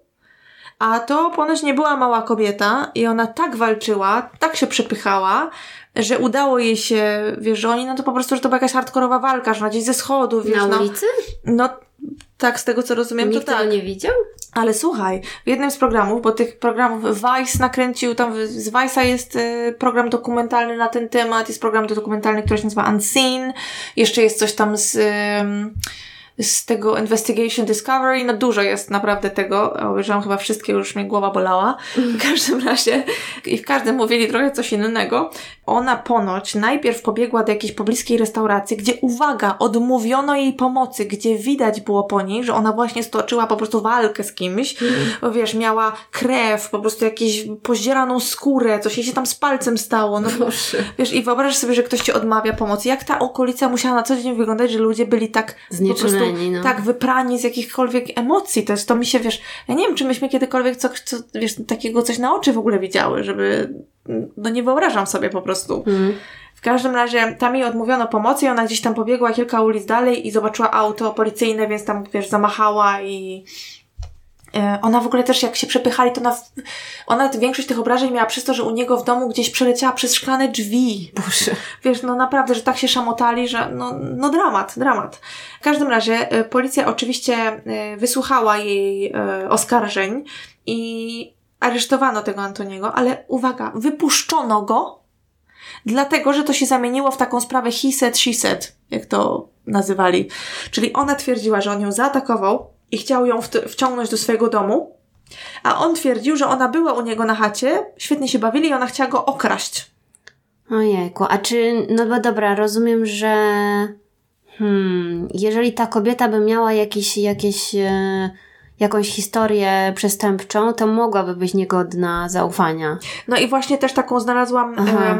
wzmiankę, że po prostu stwierdzono, że Gladys nie jest wiarygodnym świadkiem. A, okej. Cokolwiek to oznacza. Ale też osoba, która się zajmowała tą sprawą, ona chyba szybko w ogóle potem odeszła. Ta cała sprawa się wyklarowała, w sensie jak się okazało tak Aha. naprawdę, co się wydarzyło, to w jednym z programów wspominali o tym. Bo tam była jakaś dziwna, naprawdę dziwna sytuacja. Teraz to już wiesz, to się nie dowiemy. Potem e, była, był styczeń w 2009, była kolejna kobieta, która się nazywa Kim Smith. Potem w kwietniu 2009 była kobieta, która się nazywa Nancy Cobbs. Potem kolejna kobieta zaginęła, ona się nazywa Ame- Amelda Hunter. W, to też była wiosna 2009. E, W czerwcu tego samego roku zgłoszono zaginięcie Janice Webb i e, w tym samym miesiącu, też w roku 2009, zaginięcie Telashi, Telashi Fordson. Nie pamiętam, jak się, nazywa, jak się wymawiało imię tej pani. I we wrześniu 2009 roku, wtedy ostatni raz widziano tą kobietę, Diana Turner. Mhm. Także to były wszystkie Długa lista. tak, tak. No 11 kobiet zabił i 3 uszł, uszły z życia. Mhm. No to te kobiety to muszą mieć pewnie traumę do dziś. Tak. E, nie no, oczywiście tam jedna z nich e, pracuje oczywiście z e, osobami, które czy gdzieś tam poświęciła się tak pomocy osób po jakichś tam ciężkich przejściach. I kiedy aresztowano e, Toniego, tego 31 października, po tym manhunt, jaki urządz, urządzono, żeby go schwytać, to on twierdził, oczywiście do niczego się tam nie przyznał, twierdził, że cierpi na takie wiesz, blackouty, że nie wie co się dzieje. Mhm. Wspominał też coś o tym, że to, co się działo, to dla niego były jakieś złe sny, czy coś takiego, jakieś głupoty. E, Są fragmenty też przesłuchania policji i w ogóle jest w jednym filmie dokumentalnym pokazali scenę, kiedy wchodzą policjanci do miejsca, w którym, do wiesz, pokoju przesłuchań, w którym siedzi Tony. I oni wchodzą, rozsiadają, rozsiadują się, tak? Każdy z policjantów otwiera chipsy i jedzą. Patrzą się na niego i gadają z nim coś tam, o, że pewnie jesteś zmęczony, chciałbyś pójść spać, on mówi, nie lubię spać, wtedy coś tam bredzi o tych swoich snach i oni siedzą, jedzą chipsy, nie? Słuchając o tym. Ale w jakim celu? Nie wiem, szczerze Żeby go mówiąc. zmylić? Nie wiem, czy to jakieś granie mieli na tak czas, wywalone? czy może, wiesz, oni potem jakby te chipsy odeszły na bok i tam zaczęli go cisnąć, nie? Żeby powiedział, że, że oni go cisną, bo A może mają chcieli rodziny. wzbudzić zaufanie w nim jakoś. Mogło tak być, bo mówili jakieś takie rzeczy w stylu, że oni go cisną, bo ludzie muszą wiedzieć, co się stało, więc on musi im powiedzieć, żeby A. oni mogli powiedzieć ludziom.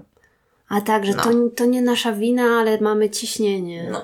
W każdym razie tak, no i Dziwne. e, w ogóle wyobraź sobie te wspaniałe kobiety, które przeżyły, przeżyły to, co się im stało, czyli te okropne gwałty, te przetrzymywania, to, że one w ogóle cudem uszły z życiem, to jest jakieś niesamowite, zeznawały potem wszystkie w sądzie przeciwko niemu i wyobraź sobie, że no musiały z nim siedzieć na tej samej sali. To jest dla mnie zawsze tak straszne, Mhm. że musisz siedzieć naprzeciwko twojego oprawcy albo, y, nie wiem, jesteś ktoś, kogoś z rodziny, wiesz, y, ktoś ci zabił i ty masz siedzieć i no to jest po prostu niewyobrażalne dla no, mnie. strasznie. Po pierwsze, jaki to musi być stres, wiesz, ten pourazowy i w w ogóle to wszystko, no, no nie, nie jestem w stanie wyobrazić sobie, jakie to muszą być y, emocje. I też w ogóle w jednym z programów, czy to było w jakimś artykule, już nie pamiętam, znalazłam taką informację, że dwie z ofiar to były kuzynki w ogóle.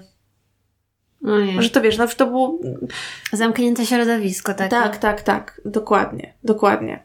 Ten sklepikarz, którego wcześniej wspomniałam, to co on powiedział, chyba właśnie w tym dokumencie Unseen, już nie pamiętam, mnie to zmroziło, zmroziło, bo on tak siedział z takim poker face'em i mówi, że no, że w zasadzie to on to powie do wszystkich kamer tutaj, że y, przydałoby się więcej takich e, Antonych, Co? tak? I ta kobieta mówi, ale co pan ma na myśli? On mówi, żeby pozbyć, żeby wynieść śmieci, pozbyć się śmieci. Czyli tych kobiet, Ja rozumiem, których się tak. pozbył. No to pff, fajnie. A No. on nie jest śmieciem? To znaczy ten mężczyzna, on jest jakiegoś arabskiego pochodzenia, y, on w jakimś innym z kolei chyba dokumencie, czy nie, w tym samym, tylko wcześniej, wspominał o tym, jak kiedyś jego sklep napadło dwóch chłopaków, oczywiście byli naćpani, to też byli jacyś tam znani z tego, że palili ten krak i chyba zastrzelili jego brata. Mhm. No ale Aczkolwiek to, były- nic nie tłumaczy. To nie no. były tak. kobiety tak czy inaczej. Więc... To, co nic nie tłumaczy i no jestem w szoku, że w ogóle tak można powiedzieć, zwłaszcza, że ten facet sam mówił o swojej żonie i o kimś tam, sam ma kobiety w swojej rodzinie, więc jak najgorszemu wrogowi nie można życzyć takiego losu? Mhm. Przecież tortury i potem śmierć przez, wiesz, uduszenie jakimś kablem, czy, bo z tego co wiem, to on, te kobiety, które przeżyły, wszystkie mówiły, że on gdzieś tam właśnie kablem y, je próbował poduszać, stąd ten przedłużacz wcześniej wspominałam, który ponoć Mhm. kupił właśnie u tego sklepikarza.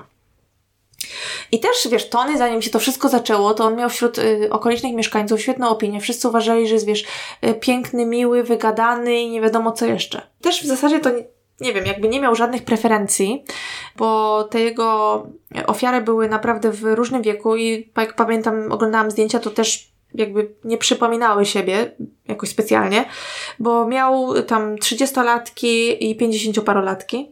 Także tak. Po prostu kogo mu się udało zwabić, Tak. tego brał. Wydaje mi się, że tak, że w zasadzie to, to on w ten sposób działał. Tak, bo najmłodsza ofiara, ofiara miała 31 lat, najstarsza 53. Mhm. Tą jego sprawę opisano oczywiście też w, tam w różnych książkach. W każdym razie, y, jak aresztowano Toniego, to on zaczął mówić, że uwaga, to wszystko przez Lori, czyli przez tą jego byłą partnerkę, i to No, przez nią on to robi i zaczął zrzucać w ogóle na nią taką bajeczkę sobie wymyślił, że to przez nią y, to się wszystko wydarzyło. Że, przepraszam, przez nią on zaczął nienawidzić kobiety. Chyba tak? chyba tak. Chociaż to sam ją wywalił z domu, potem chciał, żeby wróciła, kiedy ona już sobie życie ułożyła, była czysta i wiesz, znalazła sobie porządną pracę i zaczęła żyć normalnie i w końcu była szczęśliwa. Hmm. Nie, bo tak cały czas się zastanawiałam, czy to zmierza do jakiegoś, e, nie wiem, sensu, czy czegoś, Właśnie to ale... najgorsze jest to, że to zmierza donikąd, bo jest to Mm. po prostu, jak ty byś go zobaczyła, to wygląda niby jak taki normalny facet, ale są, są jego zeznania ym, z sądu na YouTubie, można sobie obejrzeć. Są zeznania też tych ofiar, można popatrzeć. Natomiast on, tak jak mówię, twierdził, że to w ogóle wszystkiemu winna jest Lori. Ale przyznał się do winy. Właśnie nie. On najpierw, najpierw chyba sobie wybrał, że się nie, że jest niewinny, bo jest chory, Aha. a potem po prostu niewinny. i utrzymywał właśnie jakieś tam, te, miał te swoje bajeczki z tą Lori, z tymi blackoutami, jakieś tam inne pierdoły. Oczywiście jego obrońcy pytali y, go o sytuację w domu, jak to wyglądało i nie wiadomo co. Też znalazłam taką informację, że jedna z jego siostrzenic y, twierdziła, że on ją wykorzystywał seksualnie i nie był jedyny w tym domu, który mm -hmm. tak robił. I że w ogóle w tym domu to była taka patologia, że szkoda gadać. Więc oczywiście oni na to zwracali uwagę. Że nie miał żadnego wzorca, który tak, by mu pokazał, dokładnie. Co, jak się zachować. E, oczywiście w domu Antoniego poza ciałami, jakby tego było mało, znaleziono też mnóstwo skradzionych przedmiotów, takich jak biżuteria, ubrania, e, czy telefony komórkowe, tego typu rzeczy, które no nie były jego, to były fanty zgarnięte od ofiar. I, I może, bo jeszcze nie powiedziałam najważniejszego, czyli kiedy zaczął się proces. Proces zaczął się 6 czerwca 2011 roku. Ten termin był odwlekany kilkukrotnie z różnych powodów, a to musiała się przygotować strona obrońców, a to potem oskarżyciele nie mogli, był jakiś tam konflikt y, terminów czy czegoś tam, y, więc, więc trochę to trwało i proces trwał do 22 lipca, y, kiedy tam ława przysięgłych myślała nad tym wszystkim przez około 15 godzin i uznała go winnym ich zaleceniem była kara śmierci. Natomiast w Ohio jest tak, że sędzia musi potwierdzić jakby ten wyrok. No. I on y, wybrał jakby to samo, taką samą karę dla niego, karę śmierci. No, Ale ona nie została pewnie wykonana? Czy została? Nie, nie, nie została wykonana z różnych powodów. Po pierwsze, on składał wiele apelacji, miał mhm. taką czelność. Jego prawnicy to w ogóle składali, twierdzili, że to jest w ogóle straszny wyrok, że jak tak można, bo przecież jego proces nie był taki, jaki powinien być, że, yy, sen, że jakby prasa została wykluczona z jakiejś tam części tych przesłuchań i tam jakichś przedwstępnych czy czegoś. No, ale to była bzdura, to spełzło na niczym i, i ten wyrok został utrzymany.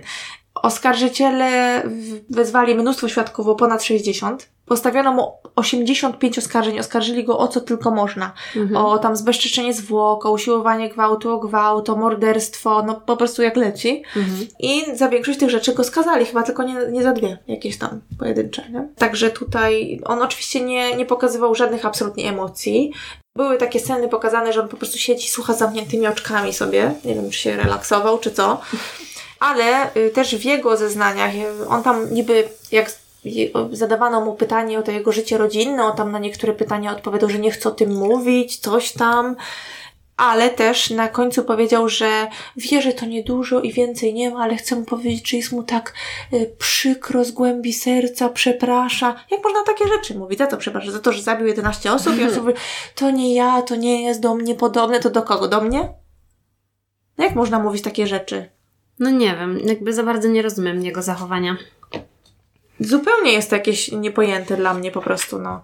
Po prostu jest jakimś ohydnym zwyrolem. Ale czy mówili tam coś w stylu, że on wszystkie te zbrodnie popełnił pod wpływem narkotyków i że nie jest za to odpowiedzialny? Nie, nie, no, no jakby co to wiesz, to, to nie jest tak, że można sobie te wnioski tylko wysuwać samemu, mhm. ale przecież zanim zaczął brać narkotyki, również dopuścił się takiej mhm. zbrodni i za co siedział 15 lat w więzieniu. Więc ja się pytam, jak to jest możliwe, że tyle osób przyszło, wypowiadało jego nazwisko. Boże, jedna w ogóle ja zapomniałam powiedzieć o jednej ważnej sytuacji. Wyobraźcie sobie, że jedną z jego niedoszłych ofiar była kobieta, która próbowała uciec i próbowała uciec w taki sposób, że wyszła przez okno na dach i on próbował ją chwycić, żeby ją wciągnąć z powrotem. Nie dało się, więc ją wypchnął z okna i ona spadła z trzech pięter w dół i są nagrania z tego, bo ta, ta fabryka parówek była obok i ona miała swoje kamery i jest kamera nastawiona na takie przejście pomiędzy budynkami, czyli budynkiem, kiedy, w którym była ta fabryka parówek i budynkiem, w którym mieszkał Tony. Mhm. I jest normalnie nagranie, jak on schodzi nagi Nagi. i ta kobieta też jest naga i tam ją, wiesz, podnosi z ziemi tą kobietę. I facet jakiś to zauważył, na całe szczęście, i to mu próbował wmawiać, że y, to jest moja dziewczyna, y, uprawialiśmy seks i wypadła przez okno. I oczywiście ona była poćpana, ta kobieta. Ale jestem ciekawa, co się w tej okolicy na co dzień działo, jeżeli dla ludzi to nie było w ogóle dziwne. Ale właśnie ten facet mu nie uwierzył. A. Nie uwierzył, wezwał pogotowie, przyjechało pogotowie, okay. ale ona była tak naćpana, że to on im powiedział, że on, on jest jej chłopakiem i on jeszcze z nią jechał do szpitala w karetce. O mój Boże. I ona tam chyba była nieprzytomna, nie wiem, ze trzy dni w tym szpitalu. I on, y, i jakby potem mi kobieta mówiła, że, aha, że ta kobieta poprosiła pielęgniarkę o telefon, że chce zadzwonić do męża. Ona mówi, przecież pani mąż z panią był, czy tam pani chłopak. On wie, że pani tu jest. Jechał z panią w karetce. Aha. I on ponoć jeszcze w jednym programie mówili, że zadzwonił do szpitala i jej groził, ale nie wiem, czy to jest prawda, że ma nic nie mówić. Mhm. No po prostu, no takie rzeczy, że to się w pale nie mieści, no. I komuś uchodzi na sucho coś takiego, No. kiedy jest już na liście zarejestrowany jako przestępca seksualny.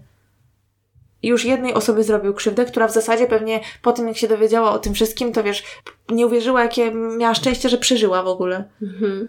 No i oczywiście po wszystkim stwierdzono, że coś jest nie halo, jeśli chodzi o pracę policji. Zwołano jakąś tam specjalną komisję, y, która miała przyjrzeć się temu, jak to wygląda, dojść do pewnych wniosków. Natomiast z tego, co potem wypowiadały się rodziny ofiar w tych różnych programach, to chyba jakieś specjalne zmiany nie zaszły w związku z tym. No ale no nie wiem, nie mi oceniać, nie mieszkam tam, nie wiem, nie wiem jak jest teraz, tak na dobrą sprawę, no ale kogoś tam to ruszyło, więc może rzeczywiście coś się zmieni. Rzeczywiście więcej, więcej, nie wiem, ludzi mogliby zatrudnić, czy cokolwiek, co pomogłoby te wszystkie sprawy rzeczywiście mm, przyglądać się im chociaż, prawda? No i w zasadzie to chyba tyle. Mam nadzieję, że jak zwykle o niczym nie zapomniałam, ale po prostu w takich emocjach tu opowiadałam, że w notatkach swoich się już zupełnie pogubiłam. Także ohydny człowiek po prostu, ohydny. E, I w dalszym ciągu teraz jest w więzieniu, tak. na, w celi śmierci. Tak, dokładnie. Ja nie jestem fanką y, oczywiście kary śmierci, y, no ale mam nadzieję, że do społeczeństwa nigdy nie wróci już, bo ewidentnie jest to osoba bardzo niebezpieczna, która po prostu nie nadaje się do życia wśród normalnych ludzi. No, zdecydowanie. Aha, no i widzicie, tak, mówię, że mam nadzieję, że o niczym nie zapomniałam, a zapomniałam o najważniejszym, że ten mężczyzna y, nazywany jest y, dusicielem z Cleveland. Tak, no, znany termin. Mam nadzieję, że tym razem nie zapomnimy, nie zap... ja już nie mogę mówić, nie zapomnimy. Ja postaram się wrzucić nazwy tych wszystkich seriali, bo naprawdę jest ich sporo, które obejrzałam w opisie. No i myślę, że jeżeli kogoś z Was zainteresowała ta sprawa, to warto sobie tam pooglądać, bo no bo wiadomo, przecież nie będę tu recytować wszystkich filmów, bo to będzie bez sensu, więc na pewno jakieś tam dodatkowe rzeczy możecie się jeszcze dowiedzieć. Teraz moja kolej, żeby się trochę zestresować, mm, ponieważ na dzisiaj, jak nie wiem, być może zobaczycie z materiałów promocyjnych tego odcinka, O tak, wyobraźcie sobie jeszcze tak tylko krótka dygresja na rozluźnienie dla mnie, że jak przyszłam, to Karolina po prostu taką musztrę wprowadziła, cały plan na y, jak będziemy świętować setny odcinek. tak, Także- ile zdjęć musimy zrobić, co musimy Tak, przygotować. Mamy tak filmiki z zakulis, kochani, także grubo. Tak. Więc jak już pewnie wiecie po tytule i wszystkim, moja sprawa będzie dotyczyć Kurta Cobaina. I to jest jakby, no nie wiem, duże wyzwanie. Pff, Jakieś tysiące książek na jego temat zostało napisanych, także powodzenia dla mnie, że w 40 minut się zmieszczę z tym wszystkim. Tak, a jeżeli chcielibyście takich bodźców wizualnych jeszcze dodatkowo, to Karoliny stylizacja na dzisiaj jest absolutnie dopasowana do tematyki. Odpowiednia koszulka, odpowiednie okulary, także zapraszamy, jeżeli ktoś chce zobaczyć na nasz Instagram. Tak, i, i najpierw zanim zaczniemy, muszę Ci zadać y, najważniejsze pytanie. Czy wiem, kim był? Nie. Jeżeli ktoś nie wie, kto to jest Kurt Cobain, to jakby proponuję w ogóle wyłączyć, bo to jest skandal i ja nie wiem, co wy robicie na tym świecie. Ale moje pytanie jest do ciebie, co wiesz na temat śmierci Kurta Cobaina? No wiem, że popełnił samobójstwo i w, te, w teorii oczywiście i że y, należy do sławionego klubu. Klubu 27. Dokładnie. Y, Okej. Czyli powiedziałaś, że popełnił samobójstwo. Tak. Ja wiem oczywiście, że są różne teorie na ten temat, no ale to jest ta taka Oficjalna. oficjalna wersja. No. Tak, więc y, ja dzisiaj postanowiłam zagłębić się w teorie spiskowe, chociaż y, Co jest trudnym zadaniem bardzo, bo tych wątków zawsze jest tyle, prawda, że żeby to... y, tak, no. no. no. Więc plan jest taki, że mimo wszystko muszę Wam opowiedzieć wszystkim o życiu, żeby dojść do śmierci. Więc, y, Czyli teraz ulubiona część Karoliny. więc usiądźcie wygodnie i zaczynamy. I dlaczego postanowiłam wybrać sprawę Kurta Cobaina właśnie na setny odcinek? Ponieważ jest to zdecydowanie moja chyba ulubiona postać z historii, w ogóle chyba ever. Mhm. Jakby... Ktoś zna Karolinę no. osobiście, no. to na pewno o tym wie.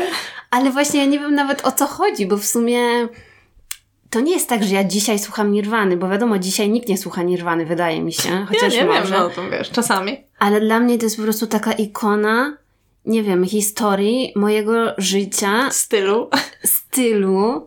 No dla mnie to jest po prostu ikona w pełnym tego słowa znaczeniu. I już tutaj... E, zdążyłam w materiałach takich za kulis opowiedzieć moje historie związane z Kurtem Cobainem, mhm. więc jest ich bardzo dużo. Oczywiście... Tak, ja byłam operatorem. Oczywiście słuchałam jego muzyki, jak miałam 13 lat. Pamiętam i Wiesz, ja zawsze chciałam mieć fryzurę na Kurta Cobaina, ale niestety nikt mi nie pozwolił w domu obciąć włosów na krótko. O farbowaniu to ja nawet nie mówię, ale bardzo mi się podobało takie, e, taka, taka fryzurka. Nie, no dla mnie jakby jego wygląd był perfekcyjny w każdym, pod każdym kątem, no i jakoś tak to przeszło do różnych, nie wiem, żartów z mojego życia, że miałam taką grupkę znajomych, którzy zawsze jakoś tak coś mówili na temat Kurta Cobaina, zawsze wspominaliśmy datę jego śmierci, nie wiem, to było jakieś takie, że on mi jakby towarzyszył przez całe życie. jak miałam spodnie z dziurami, to zawsze czułam się jak Kurt Cobain, jak miałam koszulę w kratę, to zawsze czułam się jak Kurt Cobain, więc po prostu to jest jakaś, nie wiem, taka delikatna obsesja, dlatego jest to sprawa bardzo bliska mojemu sercu. Dlatego też bardzo ciężko będzie mi o tym mówić w podcaście, bo dopiero jak skończyłam robić te wszystkie notatki, to okazało się, że właściwie tego jest za dużo, żeby to wszystko powiedzieć, więc zachęcam do rozmów we wszystkich komentarzach na wszystkich platformach, bo ja bardzo chętnie powymieniam się jeszcze większą ilością informacji i powiedzmy, że jeżeli jakieś wątki pominęłam, to dlatego, żeby to miało jakieś ręce i nogi. To było tak yy, celowe. No, jestem do tego zmuszona, bo jak mówię, no ludzie pisali na ten temat książki, które miały kilkaset stron, a my mamy tutaj ograniczony czas. Także to by było na tyle, jeżeli chodzi o mój prywatny wstęp. I zaczynamy od urodzin. Kurt Cobain urodził się w 67 roku, dokładnie 20 lutego. Urodził się w mieście Aberdeen w stanie Washington, niedaleko oczywiście Seattle. Jego matka była kelnerką, ojciec mechanikiem. Miał też e, siostrę młodszą o 3 lata, Kimberly. Mm, jego rodzina była troszkę muzykalna. Oczywiście Kurt w dzieciństwie też przejawiał takie zapędy artystyczne, dużo tworzył, malował, śpiewał, grał na różnych instrumentach. I do tego momentu oczywiście wszyscy z jego tam rodziny wspominają, że był bardzo radosnym, otwartym dzieckiem, ale wszystko zmieniło się w wieku 9 lat, kiedy jego rodzice się rozwiedli. Więc wiadomo, że jest to wiek dość ciężki dla każdego dziecka, które przeżyło rozwód rodziców. I zawsze to ma ogromny wpływ na życie, no bo tak już jesteśmy zbudowani, nie wiem, w naszych umysłach. Po tym rozwodzie zdecydowanie zamknął się w sobie, stał się taki wycofany, zawstydzony tą sytuacją rozwodu, że pochodzi właśnie z takiej rozbitej rodziny, co też spowodowało, że po prostu miał taką złość na swoich rodziców, no i ciężko mu się było odnaleźć w tej nowej sytuacji, i co spowodowało późniejsze problemy wychowawcze z nim. Po rozwodzie jego rodzice ułożyli sobie życie na nowo, e, ponownie wzięli śluby i. Ale Kurt... nie ze sobą. No nie, nie ze sobą. Kurt mieszkał z matką i z jej nowym partnerem który nie był zbyt fajnym człowiekiem, bo się nad nimi znęcał, nad matką się znęcał. Jego matka często lądowała w szpitalu z jakimiś tam połamanymi kończynami, ale nie była jakby w stanie zakończyć tego związku. Poza tym też matka z tym partnerem e, nadużywali alkoholu i atmosfera w domu nie była dobra, wiadomo. Więc Kurt zaczął się buntować i sprawiał coraz więcej problemów. No prawdopodobnie dlatego, żeby właśnie zwrócić na siebie jakąś uwagę. W związku z tym jego matka mniej więcej w tamtym czasie oddała prawa do opieki nad nim dla jego ojca, więc właściwie chciała się pozbyć problemu. Więc Kurt przeniósł się do ojca, trochę pomieszkał z nową rodziną ojca. Tam też miał już nowe rodzeństwo. No ale no nie wiem, wyobrażam sobie to jako taką bardzo trudną sytuację dla jakiegoś nastolatka, żeby się odnaleźć w nowej rodzinie rodzica z nowym dzieckiem, który jest traktowany mhm. zupełnie inaczej niż on. No to jakby gwarantowana terapia przez kolejne 20 lat i tak dalej. I tam też mieli problem, żeby nad nim zapanować, więc znowu pozbyli się go, wyrzucili go z domu. Po tej sytuacji on się tułał po domach różnych krewnych i znajomych. Z tego co kojarzę, też został przygarnięty przez swojego nauczyciela praktycznie na rok. Więc to jest strasznie długo i ten nauczyciel mówił, że jego rodzice właściwie w ogóle się nie kontaktowali, w ogóle nie byli zainteresowani, co się z nim dzieje. Jak tak można, no? Więc trochę postawili na nim krzyżyk. Ten klimat buntu, jaki go otaczał, to, że był w pewien sposób wykluczony, bo w, bo w szkole też nie pasował do swoich znajomych, nie za bardzo jakby nawet miał ochotę nawiązywać kontakt z innymi osobami, tak naturalnie doprowadził go do zainteresowania się muzyką punkową, rockową, no mhm. no bo wiadomo, taki bunt nastolatka. No. Więc to tak właściwie naturalnie chyba się potoczyło, że zainteresował się taką ostrzejszą muzyką, zaczął chodzić na koncerty, sam pisać e, muzykę. Obracał się w takim środowisku też, bo widocznie takie osoby były w stanie go jakoś tam zrozumieć, więc było wiadome, że w końcu założy swój zespół. Nic w tym nie było dziwnego. Też w czasie tej swojej epizodycznej bezdomności podobno mieszkał pod mostem, tam w Aberdeen, i teraz e, pod tym mostem jak tylko wpisałam nazwę miasta Aberdeen w mapach Google'a, to pierwsze co mi się pokazało to pomnik pamięci Kurta Cobaina, który jest w tamtym miejscu pod mostem właśnie. Mhm. Także myślę, że jest to miejsce uczęszczane przez e, fanów Nirwany. Tak doszliśmy do roku 86, kiedy Kurt miał 19 lat i wtedy zamieszkał z dziewczyną Tracy Marander. Oni mieli oczywiście związek romantyczny, ale ona właściwie zaopiekowała się nim, wspierała go finansowo, bo pozwalała Kurtowi wieść życie takiego artysty, który nic nie robi, żeby zarobić na siebie, bo twierdzi, że jest artystą i musi tworzyć, pisać mhm. muzykę i że nie ma czasu na taką przyziemną pracę. Bo właściwie chyba w wielu. Kto ma na to czas? Mm, no, wiadomo, jeżeli, nie wiem, no mi się zdarzyło poznać takie osoby w życiu prywatnym, Aha. które twierdzą, że są artystami i nie są w stanie zapracować na chleb, no i jakby nie jest to miłe dla ludzi, którzy ich otaczają, ale z drugiej strony trafiają się takie jednostki jak Kurt Cobain, które faktycznie wychodzi na to, że nie powinny w tym czasie pracować, no nie? Ale nie każdy może nim być, no umówmy się. W każdym razie ta Tracy była bardzo miła, no bo postanowiła go wspierać, pomogła mu właściwie spać do, do południa, żeby miał czas y, tworzyć. Dobra, mój pies postanowił przeszkodzić nam w opowiadaniu, więc jeżeli będzie wydawać dźwięki, to sorry. Po prostu musi z nami być w pokoju, no. Musi się z tym pogodzić. I jeszcze z takich ciekawostek, które Tracy mówiła, bo przeprowadzony został z nią wywiad w jednym z filmów, o których będę mówić później, ona mówiła, że Kurt nigdy nie mógł ważyć więcej niż 55 kg i że to był jego kompleks, że on starał się przytyć, ale nie mógł mhm. i dlatego nosił strasznie dużo warstw ciuchów, mhm. Żeby jakoś sprawić wrażenie, że jest większy. Mhm. To było dla mnie bardzo ciekawe, bo mi się wydawało, że to był jego taki nonszalancki styl, po czym okazało się, że on nakładał na przykład kilka par jakichś getrów i spodni na siebie, jakieś no, tam, biedny. no jakieś kilka podkoszulków, koszule, swetry i tak dalej, tylko po to, żeby nie wyglądać na takiego chudego. Mhm. I że to był jego taki właśnie kompleks tej wagi przez, przez całe życie.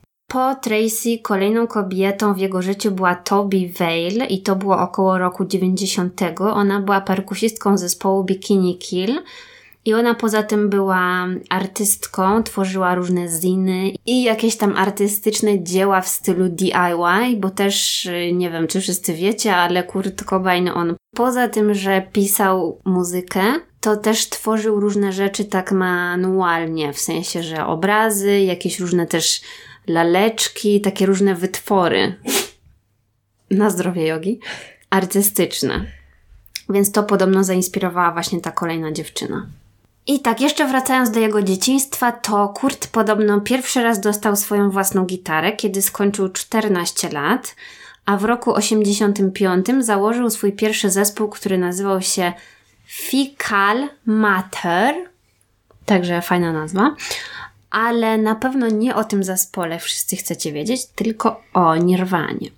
Więc prawdziwym BFF, tak go nazwałam, e, Kurta był Chris Nowoselik, którego poznał w liceum i z którym właśnie założył zespół Nirvana w 1987 roku. Kurt oczywiście grał na gitarze i śpiewał, a Chris grał na basie. I na początku mieli wielu perkusistów, oni się zmieniali, zanim trafili na Dave'a Grola w późniejszych latach, ale takimi podstawowymi członkami Nirvany był właśnie Kurt i ten Chris. Swoją drogą, jak robiłam research do tego odcinka, to trafiłam na jakieś tam materiały współczesne i ten Chris tak dziwnie wygląda teraz, bo oni wszyscy są przepraszam za wyrażenie, no ale starzy są już, nie? No bo to mhm. minęło tak strasznie dużo lat i on zupełnie nie przypomina siebie z lat młodości, z lat nirwany.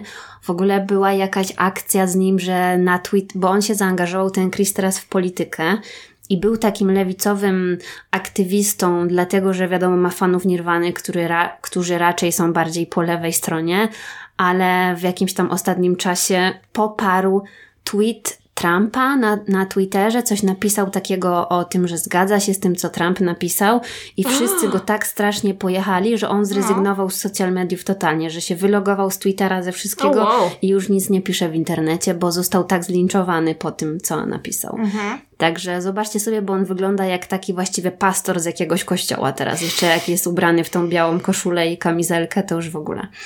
I ma takie wąsy, no wygląda jak taki nie przypomina zupełnie jakiegoś rokowego geniusza, który był w tak e, jakby historycznym zespole, mhm. nie? Jest kosmos. I jeżeli chodzi o zespół Nirvana, to pierwszy album pod tytułem Bleach wydali w takiej indie, wówczas mniej znanej wytwórni Sub Pop Records. Teraz to jest oczywiście taka wytwórnia bardzo klasyczna i wszyscy, którzy lubią tego typu muzykę, to pewnie się jarają strasznie, jak słyszą tą nazwę, ale w tamtym czasie, w roku 89, to była taka niezależna wytwórnia. No i w tamtym czasie właśnie Nirvana była już bardzo dobrze znana na tej grunge'owej scenie muzycznej Seattle.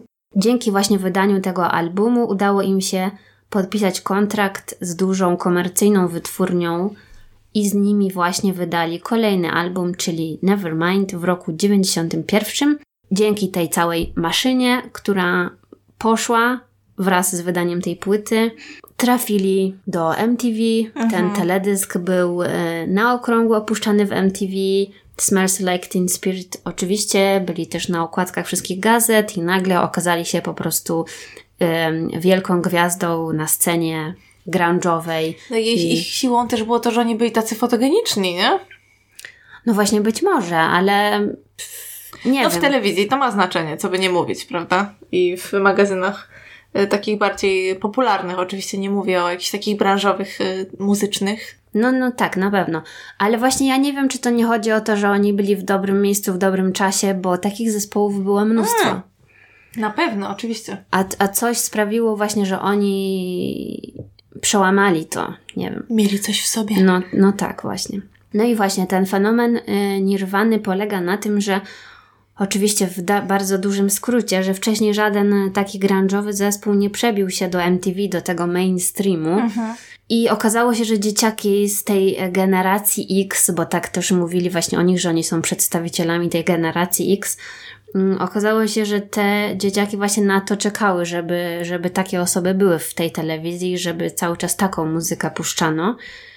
Dlatego w ogóle jest taka anegdotka, która jest właściwie w wielu tam artykułach na ten temat, że po sukcesie Nirwany przedstawiciele wszystkich wytwórni muzycznych latali jak szaleni do Seattle i nie dało się kupić biletu mhm. lotniczego do Seattle tylko dlatego, że oni chcieli znaleźć podobne zespoły, które zrobią dla nich tak samo dużo kasy. Dlatego, no wiadomo, że mówi się właśnie, że grunge powstał w okolicy Seattle i tego typu zespołów jest sporo, które w tamtym czasie wypłynęły właśnie dzięki temu, że Nirvana przetarła im szlaki i okazało się, że jest zapotrzebowanie na taką muzykę. Mhm. Ale ja zawsze jak słyszę, y, bo w różnych historiach są takie kwestie nie tylko dotyczących muzyków, jak coś staje się bardzo popularne i inni potem na tym próbują żerować no. i też na tych młodych ludziach, prawda, niedoświadczonych, to zawsze mnie przyprawia o taki lekki stres, jak słucham o tym.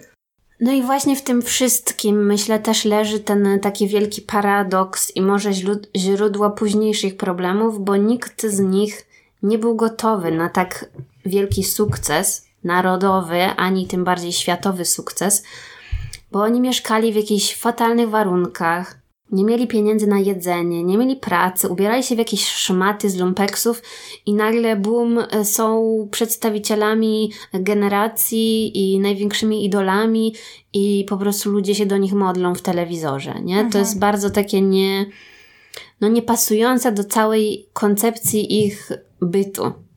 Dlatego to mogło powodować wiele problemów, na pewno psychicznych, jak się w takiej sytuacji odnaleźć. No też niesamowita presja. No. To, że cię obserwują, że robią ci zdjęcia, patrzą co robisz, no. No i teraz też tak mi właśnie przyszła taka refleksja nad muzyką ogólnie, bo nie powiem, żebym była jakąś specjalistką od muzyki, ale dla mnie to jest niewyobrażalne, żeby na przykład dzisiaj, kiedy włączasz radio, to słyszysz na każdej stacji i w MTV taki alternatywny rock. Bo powiedzmy sobie, że ten grunge to nie jest coś takiego jak nie wiem, Kings of Leon, mhm. którzy są... Sex on Fire. No. no. no, ale to leci w radiu ewentualnie, no. nie? Ale to nie była taka muzyka przyjemna dla ucha, taka bezproblemowa, nie wiem jakby to nazwać. No była jednak taką muzyką wymagającą troszeczkę od tego słuchacza. Wyobrażasz sobie, że idziesz do, na przykład do H&M, wchodzisz, to oni tam robią takie piosenki no. na czasie puszczać. I tam takie jakieś... Chociaż w grunge też nie ma może aż takich dźwięków. Ale... Nie, no ale wiesz, no chodzi o to, wiem, że, to, że to nie jest taka typowa muzyka przyjemna. A poza właśnie jakimiś tam paroma piosenkami, które być może były zrobione tak troszeczkę pod publiczkę, albo były ogładzone właśnie jak to nieszczęsne Smells Like Teen Spirit, które potem Kurt Cobain nie był w stanie tego grać na koncertach, bo chciało mu się żygać. Ale większość utworów na ich płytach nie była właśnie taka przyjazna i obstawiam, że dzisiaj ludzie by po prostu wyłączyli to radio i nie wiem, czy byliby gotowi na to, żeby tego słuchać. Jak my mamy cały czas taki jakiś pop, jakieś takie, no, nie wiem, gówniane piosenki lecące, takie byle tylko, nie wiem, zrobić jakieś tam tło do... Wiesz, ciężko mi jest sobie wyobrazić, bo ja szczerze mówiąc y, lubię i takie, i takie, nie, jakby nie mam nie ma nic przeciwko, nie mam nic nie, przeciwko nie. popowi, prawda? Bo... Nie, no jasne, ale chodzi mi o to, że na początku lat 90. chodzi o to, że w Ameryce królował grunge i ciężko mi sobie to wyobrazić, żeby nagle to była mainstreamowa muzyka. To jest no tak, ale też dziwne. królował pewnie w jakiejś części, no nie wierzę, że nie wiem, 50-letni pan, który był... Nie no, ale trendy tworzą, tworzą młodzi ludzie, no. nie? Więc... Yy... no nie wiem. Wydaje mi się to takie teraz obce i w sumie, no nie wiem, fajnie by było. Ale możesz sobie też to, po, ja to tak porównuję teraz w głowie, jak słucham tego, co mówisz. Oczywiście to nie jest jakieś specjalnie przemyślane, więc że w sumie u nas było tak z hip-hopem jakiś czas temu, że nagle wszyscy stali się specjalistami od polskiego hip-hopu, bo się, bo wypłynęło kilka jakichś takich bardziej popularnych twórców, mam wrażenie, i to zaczęło lecieć w radiu. I to nie był mezo, tylko powiedzmy jakieś takie, wiesz, mm więc. Yy... No ja cię też na tym nie znam, więc nie mm. powiem, ale. No nie, no wiadomo, że to wszystko się są jakieś cykle i trendy różne wracają, więc być może to też wróci za chwilę, ale no na dzień dzisiejszy ciężko mi sobie wyobrazić, że włączasz MTV, a tam ci nawala jakiś grunge, nie? No bo to dzi- a, Ale to też jest inna kwestia, MTV że MTV już nie ma muzyki. No, MTV to kiedyś też była ikona jakaś tam kultury, nie? Tak, no i oni, oni też przede wszystkim właśnie te trendy dyktowali, prawda? Bo to, tak. co oni puścili, to znaczy, że tego się teraz słucha i tak, koniec. No. To A, były fajne czasy tak. MTV. A potem pamiętam, że się pojawiło MTV Rock, też było w Polsce. Mhm. No to to też był szał. Pamiętam, że to był kanał, o którym marzyłam, żeby mieć w pokoju, w telewizorze. Mm. No. Nie no, ja pamiętam takie czasy jeszcze moje MTV, że ja na okrągło oglądałam, bo mieli nie dość, że muzykę, to jeszcze te fajne programy jakieś uh-huh, takie około uh-huh. muzyczne, no to wszystko było, miało jakiś taki sens, ale z drugiej strony teraz, no też nie wiem, jakby to mieli uzupełnić, jeżeli takie tematyczne rzeczy są bardziej w internecie w sumie, nie? Uh-huh. No ale mm, już nie mają na pewno takiej roli trendotwórczej jak wtedy. Ale wracając, po wydaniu singla Smells Like Teen Spirit w 1991 roku Nirvana miała turnę po Europie. I ogólnie te, te całe ich tournée towarzyszące płycie Nevermind było takim fenomenem, ponieważ zanim oni tę płytę wydali, to z tego co rozumiem, to tournée było rozplanowane i zaplanowali to na takie skromne indie koncerty, że było na przykład mhm. 50 miejsc. Y, takie małe w klubach, powiedzmy. Tak, tak, mhm. tak. I nagle w sekundę po prostu oni stali się światowymi gwiazdami. Okazało się, że źle obliczyli te możliwości na koncerty i mówili, że wszędzie, gdzie nie pojechali, to były takie kolejki i ludzie próbowali na Hama się wcisnąć wszędzie, gdzie tylko się dało. Wszystkie koncerty były wyprzedane. Także ja nie wiem, to była chyba taka, taki po prostu szok dla wszystkich zaangażowanych w, w, w całą ich twórczość, bo nikt się nie spodziewał, że osiągną tak wielki sukces. Śledziły ich też wszędzie ekipy telewizyjne, oni po prostu nie mieli ani chwili spokoju. I jeżeli chodzi o takie ich notowania, to sobie też zapisałam, że na przykład w styczniu 92 roku e, Nevermind pokonał Dangerous Michaela Jacksona i zajął pierwsze miejsce listy przebojów Billboard i znalazł się również na szczycie list przebojów w wielu innych krajach. No, pokonać Michaela Jacksona? No wiadomo, że Michael Jackson też jest ikoną tamtych czasów, tylko że ikoną popu, więc jednak y, taki wynik dla muzyki grunge'owej to jest dla mnie bardzo dziwne. W sensie naprawdę Ewidentnie pokazało potrzebę yy, u młodych ludzi. Nie wiem dokładnie kiedy robili te statystyki, ale wydaje mi się, że nie tak dawno, więc od czasu debiutu Nirwany sprzedali ponad 80 milionów e, płyt na całym świecie i to chodzi o wszystkie ich płyty, które zostały wydane. A jeżeli chodzi o płytę Nevermind, to ona była sprzedana w ponad 50 milionach egzemplarzy na całym świecie. Także no to są ogromne wyniki, jeżeli chodzi o sprzedaż płyt, bo wiadomo, że na przykład dzisiaj nikt płyt nie kupuje, mhm. prawda? A Więc... nie, nam się zdarza. Jak y, coś bardzo lubimy i wychodzi, ja czasami też kupuję mojemu chłopakowi płyty w prezencie, bo on lubi mieć. No wiadomo, ale to, to, jest bardzo, takie pamiątki. Ale bardzo to jest niszowe. Wydaje mi się, że nikt tego nie robi. Ja też do jeszcze do jakiegoś czasu, jak nie było Spotify, to kupowałam czasem płyty takie właśnie, które mi się bardzo podobały. Ale teraz już jakby nie widzę, nie mam nawet gdzie tego odtworzyć. Mhm, mhm. Tak, tak, to prawda. Więc jakby mówię te wszystkie liczby i tak dalej, po to, żeby pokazać, jak oni mogli być wycieńczeni, bo na pewno około tego 92 roku, jak już skończyli tą trasę koncertową Nevermind, byli wykończeni tym ciągłym koncertowaniem, bo jak okazało się, że są takim świetnym towarem, na sprzedaż właściwie, to wiadomo, że wszyscy chcieli z tego skorzystać i bukowali im coraz więcej, coraz więcej tych koncertów. Oczywiście. A ile to energii wymaga od człowieka i od całego zespołu, żeby się tak e, wypróć po prostu na, na koncercie, no to nie, nie da się tego ciągnąć w nieskończoność, zwłaszcza jeżeli po drodze się bierze dużo używek i nie wiem, nie dojada i coś tam, no to jakby organizm w końcu powie, że ma dosyć. I próbowałam policzyć, bo sama byłam ciekawa, ile mogli mieć podczas swojej działalności koncertów między rokiem 87 a 94 i wydaje mi się, że to było jakieś 270 koncertów. Nie wiem, czy to w sumie dużo, czy niedużo, ale biorąc pod uwagę, że większość koncertów się dzieje na takie trasy i jest koncert po koncercie dzień za dniem, no to to raczej jest dużo. Chyba, no nie wiem, powiedzcie. No i tak, do, dodatkowo... Już mi strasznie dużo, ale to ja. No i dodatkowo mamy jeszcze tą presję właśnie. Presję, żeby tworzyć tą muzykę, żeby było jeszcze lepiej, żeby dać z siebie wszystko i tak dalej, i żeby wydać kolejną płytę. I do tego Kurt, który wiecznie był zapraszany na te wszystkie wywiady w MTV, wszyscy byli zainteresowani tym, co on ma do powiedzenia, a on właśnie przybrał tą taką swoją personę wycofaną i mówił, że cały czas jest niezrozumiany i że w ogóle ludzie opacznie rozumieją jego teksty i że mimo, że on się przebił do tego mainstreamu, to i tak nikt go nie rozumie. Więc to jest dla mnie takie dość... Um, zabawne, bo z jednej strony to jest taka, taka klisza takiego artysty, który nagle tak wypłynął i mówi, że mm, no wy mnie wielbicie, ale i tak mnie nie rozumiecie, mhm. nie? Jakby tak, że siebie jeszcze bardziej wynosi. Wyprości ludzie. No właśnie, że wy nie zrozumiecie, o co mi chodzi, no nie wiem.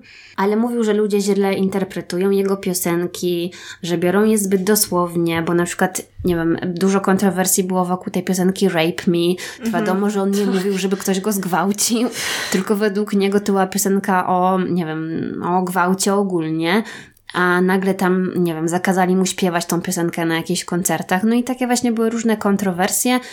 Zresztą też oni się angażowali politycznie, wiadomo, wspierali, teraz byśmy powiedzieli LGBT i tak dalej, a no on twierdził, że wszystko jest opacznie rozumiane i wydaje mi się, że osiągnięcie właśnie tego gigantycznego sukcesu nie wiem, czy to mu dało taką radość, jaką on by oczekiwał, czy jeszcze bardziej pogrążyło go to w tym poczuciu odosobnienia, że w dalszym ciągu nikt go nie rozumie. Dlatego nie, no nie wiem. No i ostatni wątek tego wstępu, wstępu numer dwa, to będzie jego relacja z Courtney Love oczywiście.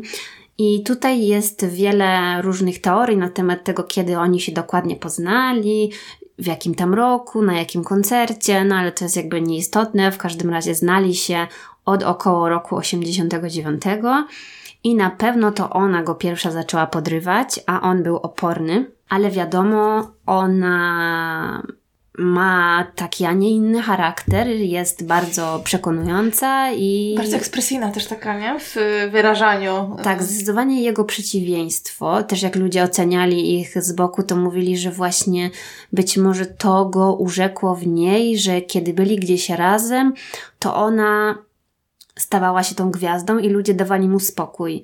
On mógł siedzieć w jej cieniu i sobie trochę odpocząć. A jej to pewnie pasowało. Tak, że... a ona właśnie chciała być w centrum zainteresowania, także może to był taki idealny duet. Ale mimo wszystko Kurt był przez nią zauroczony, więc też ciężko mu było długo stawiać taki opór, więc w końcu Um, Wyobrażam sobie, jak ona nie wydzwania do niego na chatę, a on tam mówi koledze, powiedz, że mnie nie ma w domu.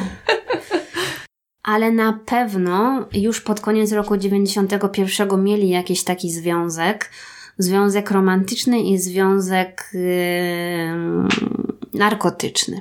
Bo poza tym, że jakaś tam pasja ich połączyła do, nie wiem, muzyki, bo ona już w tamtym czasie była właściwie chyba bardziej znana niż oni ze swoim zespołem Hall, to połączyła ich miłość do narkotyków zdecydowanie. No i to był też jeden jakby z głównych problemów później.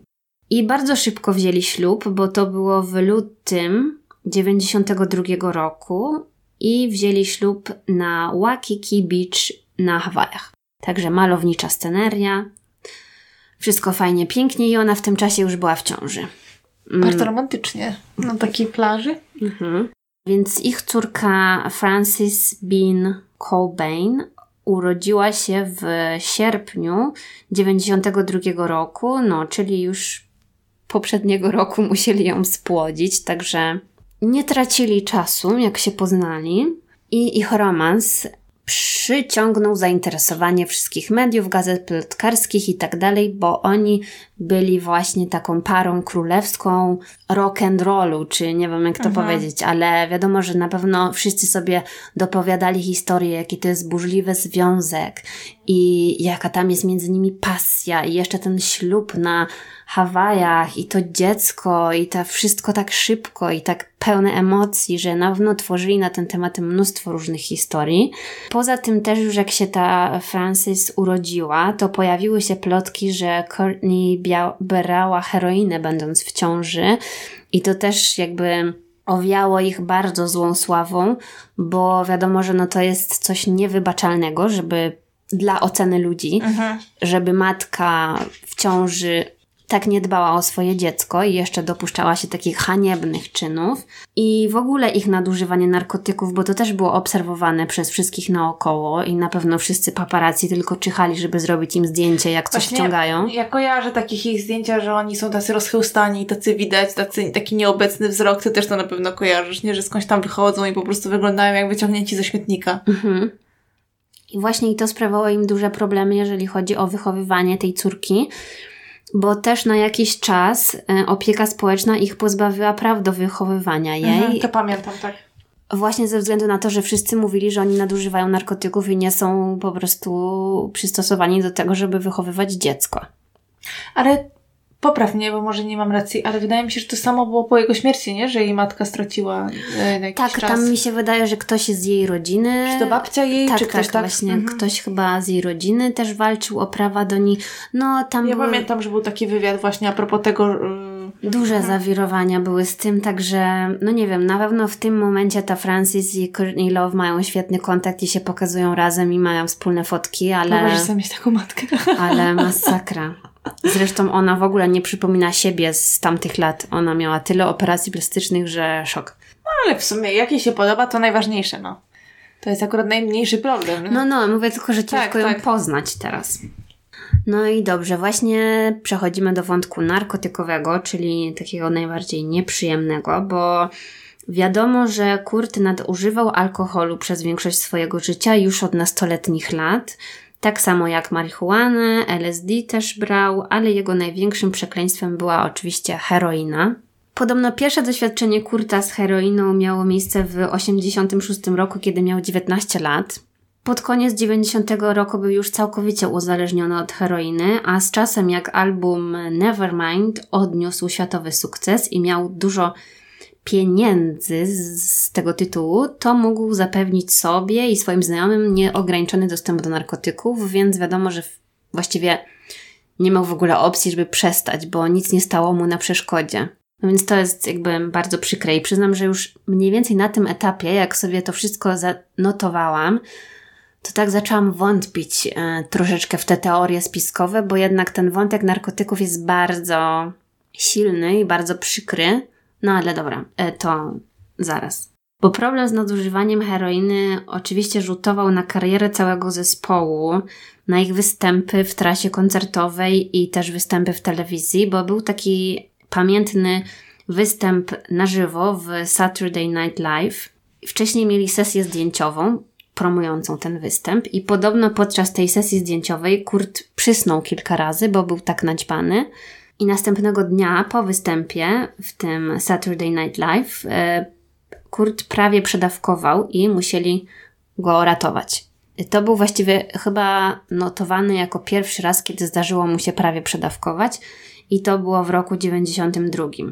I wszystkie osoby z jego środowiska próbowały mu robić takie typowe interwencje. Mówili, że musi iść na odwyk, ale on nie był zbyt przekonany, żeby rzucić narkotyki, bo nie widział w tym nic złego. Tłumaczył, że narkotyki pozwalają mu nie odczuwać bólu, bo on cały czas tłumaczył się tym, że przez lata cierpiał na jakąś niezdiagnozowaną chorobę żołądka, która powodowała taki chroniczny ból którego on nie był w stanie znieść, wymioty i tym podobne jakieś tam objawy. Ale niektórzy też twierdzą, że wymioty to jest skutek uboczny brania heroiny, bo to jest y, naturalne, że przy każdym zjeździe właściwie trzeba to wszystko wyżygać. Więc na pewno nie pomagał swojej kondycji żołądka, biorąc te narkotyki, ale tak to sobie tłumaczył. Przed koncertem w Nowym Jorku w lipcu 93 roku Kurt znowu prawie przedawkował heroinę. Tak jak przy pierwszej okazji, znowu towarzyszyła mu Courtney Love. Ona, zamiast wezwać karetkę, to podobno, z tego co czytałam, wstrzyknęła mu taką substancję naloxon, żeby go ocucić. Po tym e, Kurt, jak gdyby nigdy nic, wyszedł na scenę i dał koncert. Po e, prawie śmierci. Także spoko.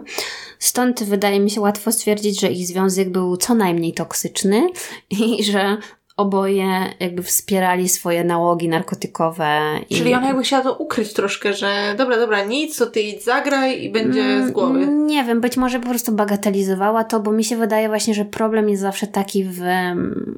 No nie wiem, to jest kolejny właściwie wątek, ale wydaje mi się, że bardzo wiele osób w jego towarzystwie robiło dokładnie to samo, co Mhm. on.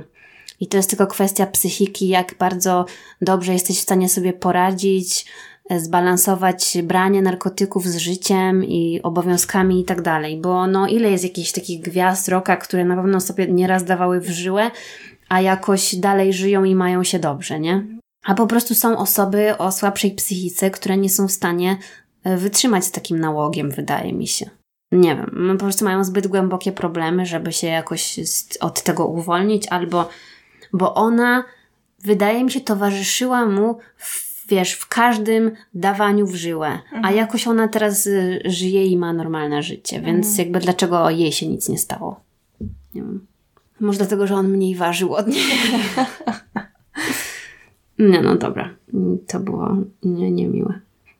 W trakcie trasy koncertowej w Niemczech w marcu 1994 roku zdiagnozowano u Kurta o jakieś tam ostre zapalenie oskrzeli i krtani, więc nie mógł dalej e, dawać koncertów i wysłali go do Rzymu na jakieś tam specjalistyczne leczenie. Jak on koncertował, no to był sam, więc Courtney do tego Rzymu przyleciała. I kolejnego dnia Kurt znowu prawie przydawkował, bo wtedy pomieszał leki i alkohol i odratowali go w szpitalu i stamtąd już jak był w szpitalu przez kilka dni i wydobrzał, no to wrócił z powrotem do Seattle. I właśnie dziwne, że przy tych wszystkich akcjach przedawkowania towarzyszyła mu ona zawsze, nie? Ale ona się ogólnie cieszy taką złą sławą, prawda? Że to No. była ta, która gdzieś tam, przynajmniej ja tak kojarzę, zawsze ją tak przedstawiano, może mam jakieś błędne... Yy... Ale to się nie bierze znikąd. Ja, ja też jakoś tak starałam się, jakoś tak, oczywiście mi to nie wyszło, ale jakoś tak neutralnie Mhm. do niej podejść, ale nie da się, bo nikt nie ma do niej o niej dobrego zdania. Ja nie wiem, co to jest za No kobieta. nie wygląda to wszystko dobrze, szczerze mówiąc, no... Może to wynikało z jakichś jej problemów, też wiesz... No ona też była na pewno bardzo trudnym dzieckiem, zresztą jej ojciec jest przeciwko niej do dzisiaj i twierdzi, że to ona zabiła Kurta. Jak jej własny rodzony ojciec może uwierzyć, że ona jest morderczynią, to ja nie wiem. Albo nie wiem, powiedział to, żeby sprzedać historię do tabloidów, bo to też jest mm, prawdopodobne. No tak, ale to też w sumie świadczy o tym, z jakiej rodziny się wywodzi ona, że Mhm. no nie wiem, to jest wszystko bardzo No jest to skomplikowane. dziwne bardzo, tak. No i mniej więcej w tym czasie właśnie, około tego marca 94 roku, pojawiły się głosy, że Kurt być może chce odejść od Courtney, że będzie chciał wziąć z nią rozwód. Mogę tutaj powiedzieć, że to jest oficjalne info, na tyle, na ile można wierzyć komukolwiek w tej sprawie. No bo podobno po kłótni e, Kurt zadzwonił do ich prawniczki, która nazywała się, nazywa się Rosemary Carroll i powiedział jej, żeby przygotowała jakieś tam papiery rozwodowe.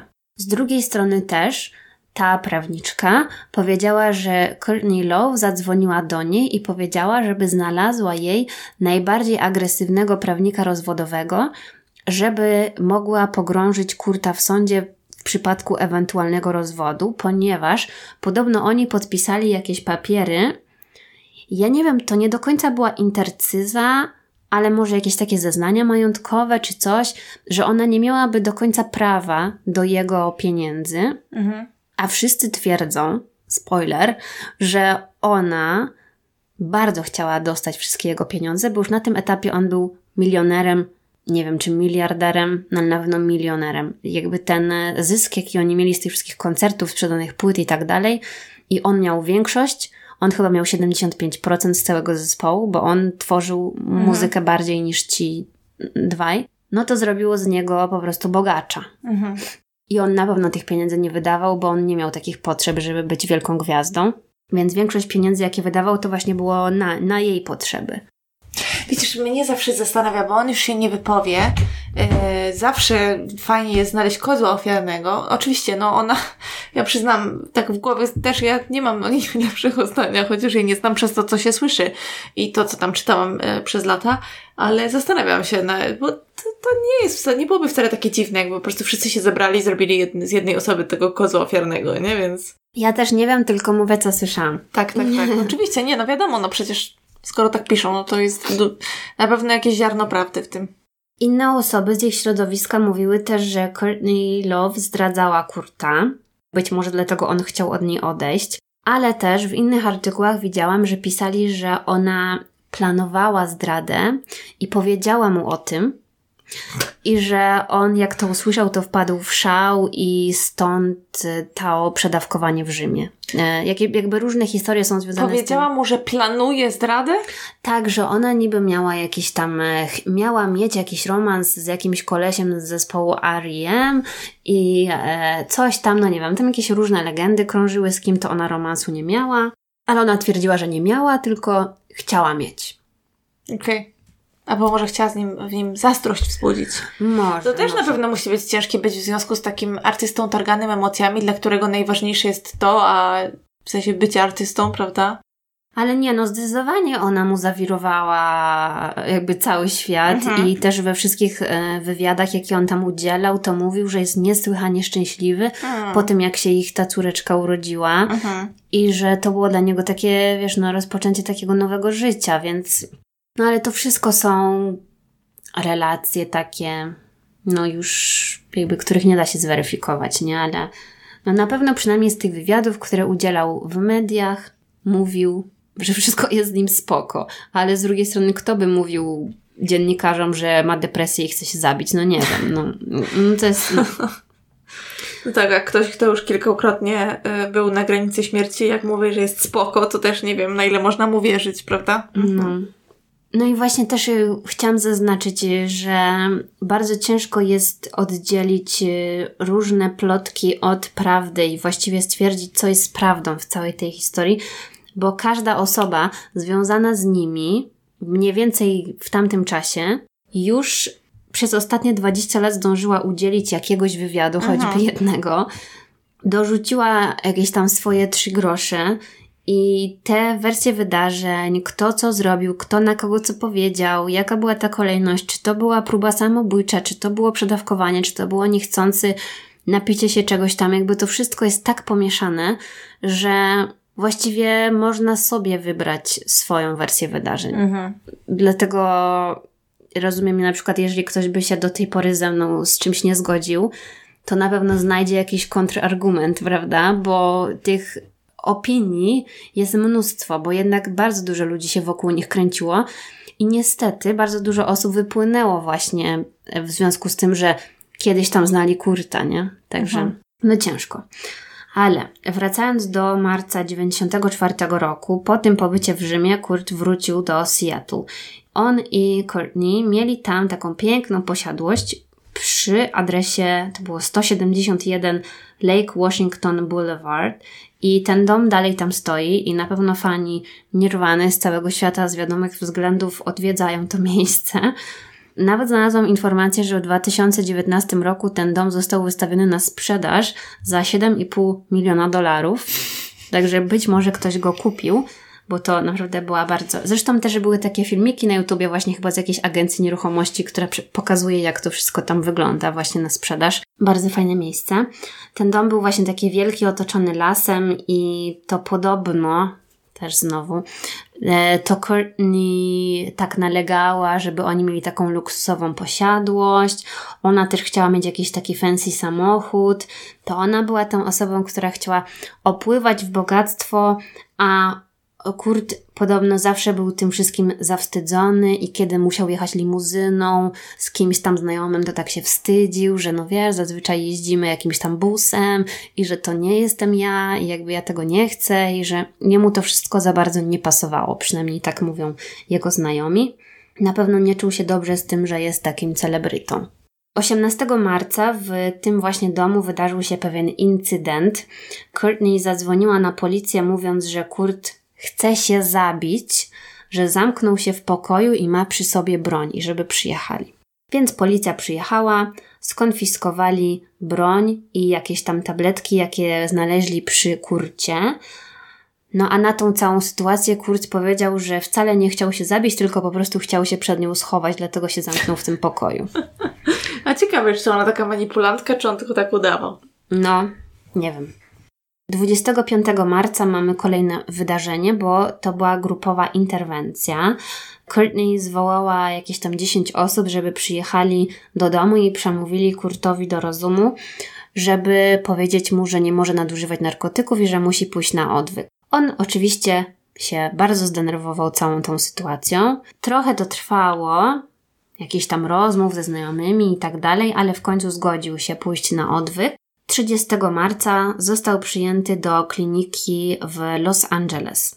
Ale zanim dotarł do tej kliniki, to jeszcze tego samego dnia, 30 marca, przed swoim odlotem, Kurt skontaktował się ze swoim ziomkiem i ten ziomek jest dość jakby istotny w całej sprawie, bo potem jest przywoływany przez wszystkich jako świadek wydarzeń.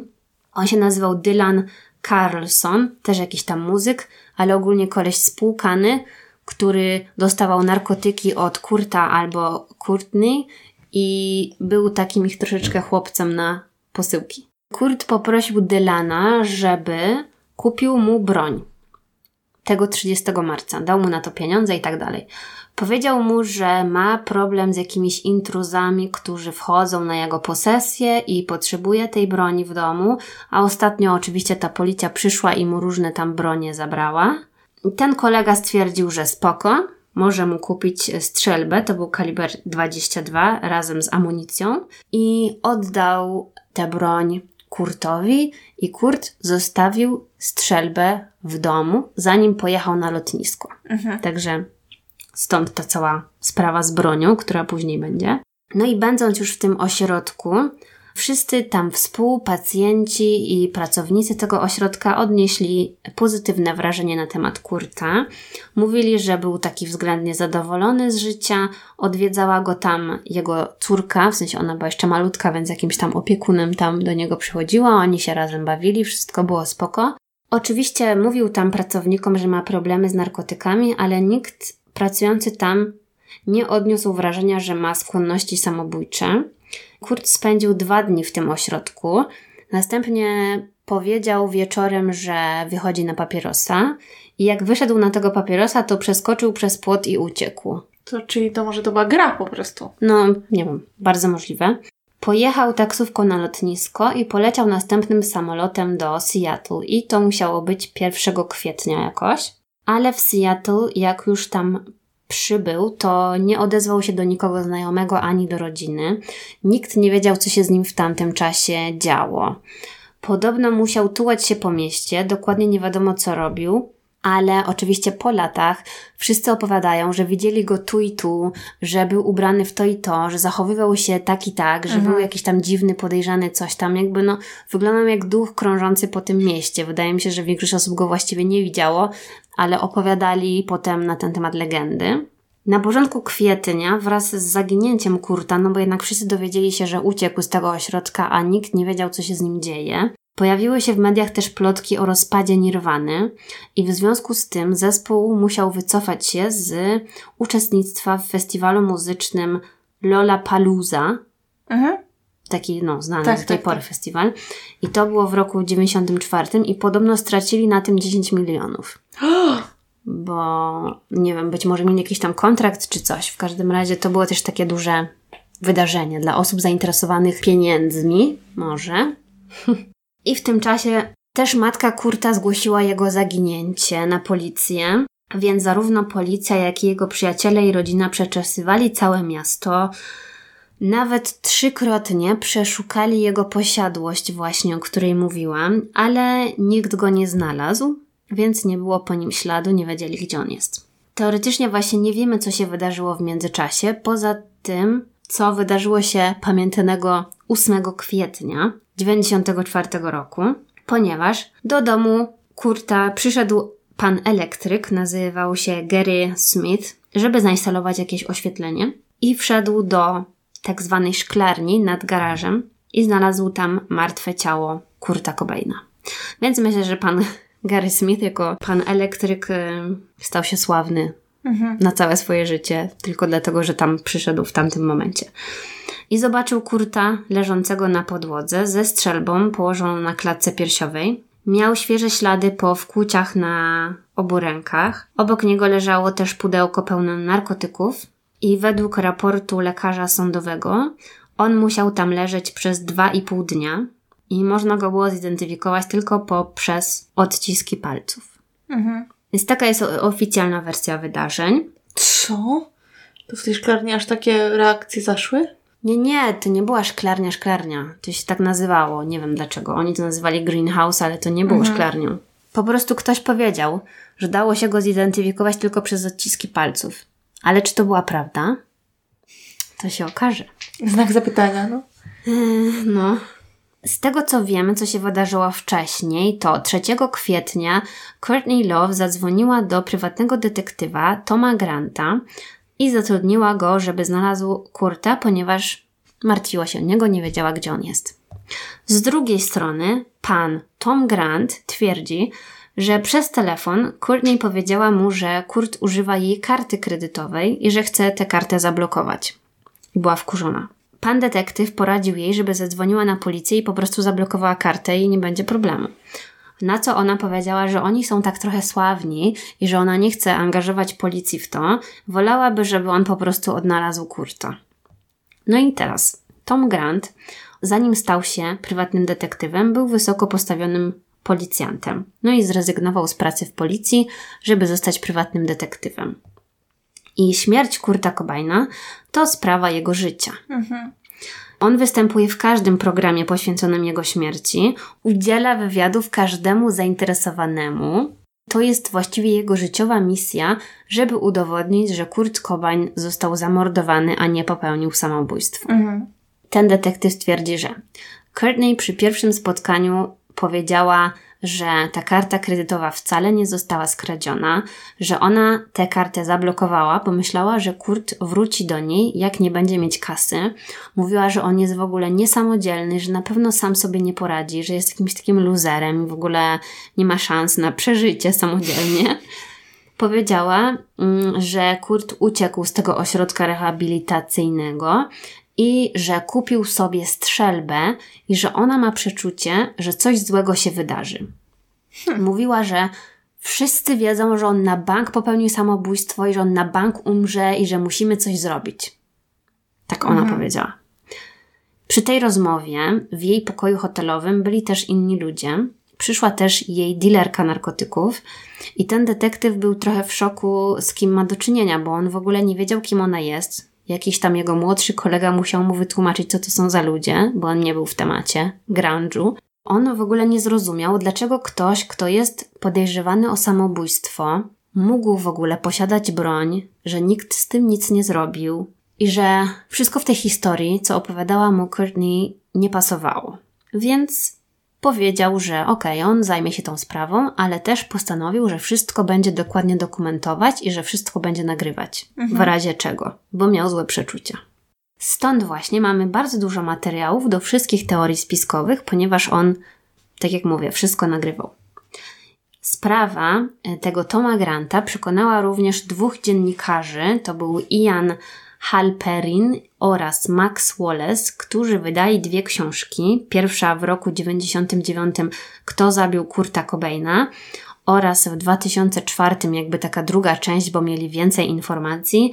Miłość i śmierć, morderstwo Kurta Cobaina i tą właśnie książkę ja przeczytałam mając jakieś 14 lat i umarłam po prostu z wrażenia, tak mnie przekonali. E, stąd moje zainteresowanie. Też jest sporo filmów, które opowiadają o alternatywnej wersji wydarzeń właśnie opartej na odkryciach tego Toma Granta. To jest na przykład e, film e, Soaked in Bleach z 2015 roku i też pierwszy film, który... Dobry tytuł. pierwszy film, który powstał w tym stylu w 1998 roku reżyserii Nika Brumfelda z BBC, który nazywa się Kurt and Courtney. Poza tym sprawa śmierci Kurta Cobaina była omawiana w wielu programach telewizyjnych, kryminalnych, na przykład mhm. Dateline, Unsolved Mysteries i Autopsy. Żeby nie było, że jestem jedyną osobą, która ma tutaj wątpliwości, to widzicie, że jest po prostu szereg innych osób, które na ten temat zrobiły bardzo dużo materiałów. No i jeżeli chodzi o różne e, problemy ze zdiagnozowaniem jego śmierci, to zacznijmy od narkotyków. Otóż w raporcie policji wykazano, że w organizmie Kurta było 1,52 mg heroiny na litr krwi i że e, miał również e, ślady Valium we krwi. I jest bardzo duży problem z tą właśnie ilością heroiny we krwi, ponieważ wielu ekspertów wypowiadało się na ten temat Musicie sobie obejrzeć te filmy, żeby mi uwierzyć na słowo, ale twierdzono, że taka ilość heroiny spowodowałaby przedawkowanie u trzech osób nałogowych heroinistów, bo kłócono się, że on był nałogowym heroinistą, więc miał wyższy poziom tolerancji. No, ale to bez przesady, nie? To też ma granice jakieś. Tak, ale mówiono, że taka ilość heroiny wystarczyłaby, żeby zabić trzech nałogowych heroinistów i mogłaby zabić jakieś 15 takich normalnych osób. Więc to jest strasznie dużo. Ja nie mogę tego przeżyć, to jest za dużo. Ale mówiono też, że Różni badacze doszukiwali się dokumentów medycznych dotyczących przedawkowania heroiny albo pacjentów, heroinistów itd., tak które by potwierdziły, że przy takiej dawce heroiny w organizmie można być na tyle przytomnym, żeby chociażby wykonać jakiś ruch ręką, mhm. Żeby pociągnąć za spust. I nie znaleziono tego. Mhm. Nie no, bo nawet jeżeli taką miałby tolerancję, żeby go to nie zabiło, to przecież on by leżał i się ślinił na ziemi. Tak, no. no. Dodatkowo problem jest taki, że on leżąc na ziemi nie miał um, tak zwanego sprzętu w żyle. Mhm. To wszystko było odłożone do pudełka, poskładane dokładnie Czyli jeszcze musiał być na tyle trzeźwy po podaniu sobie tej absurdalnej dawki, że spokojnie, nawet nie chcę myśleć o tym, ale odłożył igłę, tak? E, tak, wyciągnął igłę, odwiązał gumkę, położył się, wziął broń do ręki i tak dalej, i tak dalej. I to jest po prostu według sceptyków teorii samobójstwa, to jest za dużo do rzeczy do zrobienia przy takim odurzeniu heroinowym i różni właśnie zainteresowani konsultowali to z wieloma lekarzami i wszyscy twierdzili, że przy takiej dawce nie da się nic zrobić, nie da się w ogóle poruszyć, że to jest tylko leżenie i wiesz, o, nie wiem, mhm. jakby odpłynięcie. W ogóle też jest taki problem, że bardzo dziwne jest to, żeby najpierw e, dać sobie strzał z heroiny, a potem popełnić samobójstwo. I wydaje mi się, że jest niewiele takich przypadków, jak nie w ogóle zero, bo heroiny nie łączy się z samobójstwem zaplanowanym, bo heroina wydaje mi się no. jest ewentualnie może prowadzić do przedawkowania, mhm. ale nikt, kto nie daje sobie takiej dużej dawki heroiny, nie myśli o tym, żeby się zabić bronią. Chodzi mi o to, że zabić się innym przedmiotem, bo jest tak odurzony, że ma tak orgazmiczne doświadczenie, że jest w tym momencie szczęśliwy, więc dlaczego miałby się zabić? Mhm. To jest dla mnie też niezrozumiałe. Więc jedyne, co mogłabym zrozumieć w tym przypadku, to to, żeby przedawkował oczywiście. I nie użył do tego broni, ale to się nie wydarzyło w jego przypadku. Raport z jego autopsji nie został udostępniony publicznie, przynajmniej do roku 2015. Nie wiem, jak było później, ale wydaje mi się, że też nie. Mimo, że wiele osób prosiło o to. I to przeczy tej amerykańskiej ustawie do prawa do informacji i podobno jest ewenementem tego typu. Więc ciężko stwierdzić właściwie, co tam się zadziało w tych papierach, że oni nie chcą udzielić nikomu do wglądu tych dokumentów, że one są po prostu pilnie strzeżone. Hm, ciekawe. Mm. Bo wszyscy po prostu wątpią, bo oni podali do wiadomości publicznej, że on miał taką i taką dawkę, ale dalszych badań z autopsji nie podali, więc wszyscy mogą tylko właśnie spekulować, a tamci nie chcą tego w żaden sposób potwierdzić. No i jeszcze przypomnę, że Kurt został znaleziony leżąc na plecach. Na jego klatce piersiowej leżała strzelba, którą na górze trzymał lewą ręką i przez ten skurcz mięśni, jaki występuje po śmierci, jego ręka lewa zacisnęła się na górze tej strzelby. Mhm. Więc musiał pociągnąć za spust kciukiem prawej ręki, drugiej ręki. On był leworęczny, więc nikt leworęczny nie używa drugiej strony, żeby wystrzelić z broni. To jest też dość dziwne.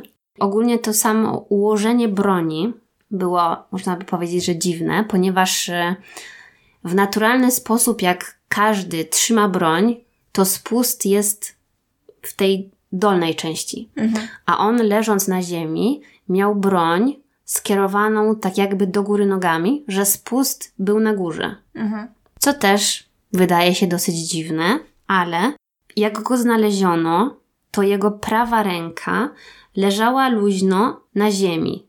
A zgodnie z tym skurczem mięśni, jeżeli trzymał broń lewą ręką na górze, to ta prawa ręka powinna się zatrzymać na tym spuście. Mhm. No a nie była zatrzymana na tym spuście, tylko była z boku, gdzieś tam sobie mhm. leżała. Więc też nie wiem, jakby to wytłumaczyć, w jaki sposób on miałby się zabić. Bo w momencie śmierci skurcze się robią, nie? Mhm. To jest kolejna wątpliwa kwestia. Poza tym, łuska po naboju została znaleziona po lewej stronie ciała Kurta. A, chodzi o to, że jak jest ta strzelba, to była taka strzelba jakby do polowania. to tam jest e, właściwie. Kto wybiera taką broń, żeby się zabić w ogóle? no, jeżeli nie ma innej do No wyboru, o to mi nie? chodzi, że przecież mogę powiedzieć koledze cokolwiek, no daj mi, kup mi taką, co mi się w kieszeni zmieści, albo no, no nie wiem. To chodzi o to, że za każdym razem jak się strzela, to łuska wylatuje. Mhm. I ta łuska wylatuje przez to, że jest otwór zrobiony w tej broni, prawda? Że jakby tak. jest miejsce, żeby wylecieć. Więc ten otwór jest po konkretnej stronie tej broni. I zgodnie z tym, jak się strzela, to nie ma innej opcji, tylko że ta łuska leci na konkretną stronę. Mhm. Jeżeli nic nie stoi w okolicy na przeszkodzie, żeby się tam odbiła czy cokolwiek. No i właśnie problem jest w tym, że broń została ułożona tak, że ta łuska 100% powinna się znaleźć po prawej stronie, a łuska była przy nim, tylko że po lewej stronie. Więc. y, No ja wiem, że brzmi, jak ja to mówię, to brzmi to bardzo enigmatycznie, ale jak są tego obrazki, to jakieś tam wizualizacje, no to widać, że z takim ułożeniem broni i z jej budową ta łuska, która by wyleciała, wyleciałaby w tą stronę, a nie w tą drugą, nie? Znaczy, rozumiem o co ci chodzi. Wiadomo, że różne rzeczy się zdarzają i są dziwne przypadki, yy, ale tutaj tych dziwnych przypadków jest szereg, prawda? Więc. Mhm. Tak, i na przykład policja e, miała takie wytłumaczenie tego swojego raportu, takie, że broń podczas wystrzału musiała się obrócić o 180 stopni i ta łuska poleciała w ogóle nie tam, gdzie powinna, ale to się nikomu nie wydarzyło, żeby wystrzelić broń, a ona by się miała obrócić, bo jakby nie, nie o to w broni chodzi, żeby ona jakieś kurde kółka kręciła, nie? To nie, to nie ma takiej możliwości. Kolejny problem jest dość taki nieprzyjemny, ale muszę powiedzieć, że wiecie, że jak ktoś strzela sobie w głowę, wsadzając sobie broń do ust, Mhm. to jest pewne, że z jego głowy nie pozostanie nic. No tak, jest. Mhm. Bo jest Może po nie prostu. nic, ale no zależy od broni, ale no. No ale z taką strzelbą No, jak na polowania, no to Jezus wiesz, raczej Maria. by powinny, no, że tak powiem, pozostałości jego głowy powinny być na ścianach. Mhm. z mojej ekspertyzy. Jednak tutaj ten, przede wszystkim ten pan elektryk, który przyszedł tam jako pierwszy, on podobno na początku nie wiedział, co się stało. On myślał, że on sobie po prostu leży i jedyne, co go zaniepokoiło, to e, krew, jaką zobaczył. I wtedy, jak zobaczył krew, to wezwał policję. Więc on nie miał pierwszego instynktu takiego, że o, ja cię kręcę, po prostu ym, roztrzaskany mózg na ścianie. Nie było czegoś takiego. I też tą informację potwierdził jeden z policjantów pracujących podczas tamtego dnia. Powiedział, że nie miał problemu w tym, żeby rozpoznać, że to jest Kurt. Mhm. Że były zachowane, nie wiem, tam no, rysy jego twarzy i tak dalej. To nie było tak, że tam została po prostu papka, że tak powiem, przepraszam. Jest po prostu różnica między tym, jak się strzela komuś z odległości w głowę Mhm. i między tym, jak wsadza się sobie broń do ust i strzela. No i możecie sobie tu sami odpowiedzieć, e, do czego to zmierza, ale dla mnie to jest po prostu bardzo dziwne. Problem też w tym, że policja, która tam weszła, zobaczyła, co się stało, porozmawiali z y, Courtney i tak dalej, od razu stwierdzili, że to jest samobójstwo, posprzątali, zapieczętowali swoje akta, oddali ciało, do widzenia. Nie było żadnego śledztwa. Problem właśnie w tym, że nikt się nie zastanowił nad tym, żeby przeprowadzić najpierw śledztwo, żeby uznać, że to było samobójstwo, bo każda śmierć, wydaje mi się, wypada śledztwa, przeprowadzenia. Należy się tej osobie, która nie żyje. A oni nie zrobili nic w tym kierunku. A Więc to jest, ba- bardzo to wszystkich denerwuje do dzisiaj. Ale te dokumenty, które tam wyszły z policji, to na przykład napisano, że Kurt był zabarykadowany od środka w tej szklarni. Niestety to było niemożliwe, ponieważ ten zamek w tych drzwiach był tak skonstruowany, że nie dało się go zamknąć od środka. I jakby pan elektryk wszedł wtedy? No To właśnie. z siekierą by się wbijał do swojego klienta? No nie sądzę. Mhm. Tak samo też napisali w tym raporcie, że od środka zabarykodował jakieś tam drzwi jakimś tam stołkiem. Ale wiele osób, które tam było, mówiło, że nie, nie, nie, żadnego tam stołka nie było. Ewentualnie jakieś krzesło leżało z boku, ale to nie było tak, że on się tam dosłownie zabarykadował, zablokował drzwi. I kłócono się z tymi oficjalnymi policjantami, którzy tam mieli coś do powiedzenia. Na przykład ten detektyw się z nimi kłócił i mówił, no to pokażcie te zdjęcia ze sceny zbrodni, bo robiono zdjęcia, które były na kliszy, bo no to rok 94 i na to ten policjant mu powiedział, że no mamy jakieś tam klisze, ale nie będziemy ich wywoływać, bo to było samobójstwo. Nie ma takiej potrzeby, żeby te klisze wywoływać. O nie, no. Także naprawdę tam było bardzo dużo takich niedopatrzeń ze strony policji i przez to nie, nie można było się z nimi kłócić, bo nie było po prostu e, jakichś tam dowodów. No i kolejny problem to jest liścik pożegnalny, samobójczy. Ten list to jest po prostu dla mnie jakaś masakra. Przede wszystkim na pierwszy rzut oka list wygląda jakby był napisany w dwóch częściach. Nie był znaleziony przy zwłokach, jeżeli ja to dobrze rozumiem, ale gdzieś w domu i wydaje się, że to właśnie Courtney dała policji ten list, bo twierdziła, że znalazła go gdzieś na łóżku pod poduszką czy coś takiego. Trzy czwarte listu jest napisane takim spójnym, drobnym pismem. E, Kurt tam pisze jakieś dziwne rzeczy, które można zrozumieć jako, że chce odejść z zespołu albo odejść ewentualnie od Courtney. Nie ma tam nic napisane o śmierci oczywiście. A ostatnie kilka linijek na tej jednej czwartej strony na dole jest napisane zupełnie innym pismem, jakby ktoś udawał pismo dziecka, które nie potrafi pisać. To jest bardzo duże pismo, więc jest bardzo duża różnica pomiędzy tym, co jest napisane na górze, a tym, co jest napisane na dole. Czyli ktoś się nawet nie starał? Tak, tak. No jakby nie rozumiem, jak ktokolwiek mógł pomyśleć, że to jest wiarygodne i że to jest napisane przez jedną osobę, bo ewidentnie są tam dwa charaktery pisma, więc jak? I na dole, tym dziecięcym pismem, są napisane takie bardzo typowe, oczywiste rzeczy, które są jakby zbyt oczywiste, żeby je mógł Według niektórych oczywiście, żeby mógł je napisać Kurt, no bo on jednak nie był taki dosłowny, no on jakoś tak używał jakichś, nie wiem, metafor, a tam było napisane Życie Francis, czyli tej córeczki, będzie lepsze bez niego.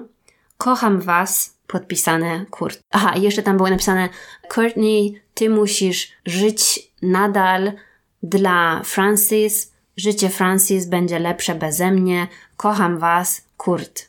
No to aż tak się jakby tak się prosi, żeby powiedzieć, że mm, coś tu śmierdzi.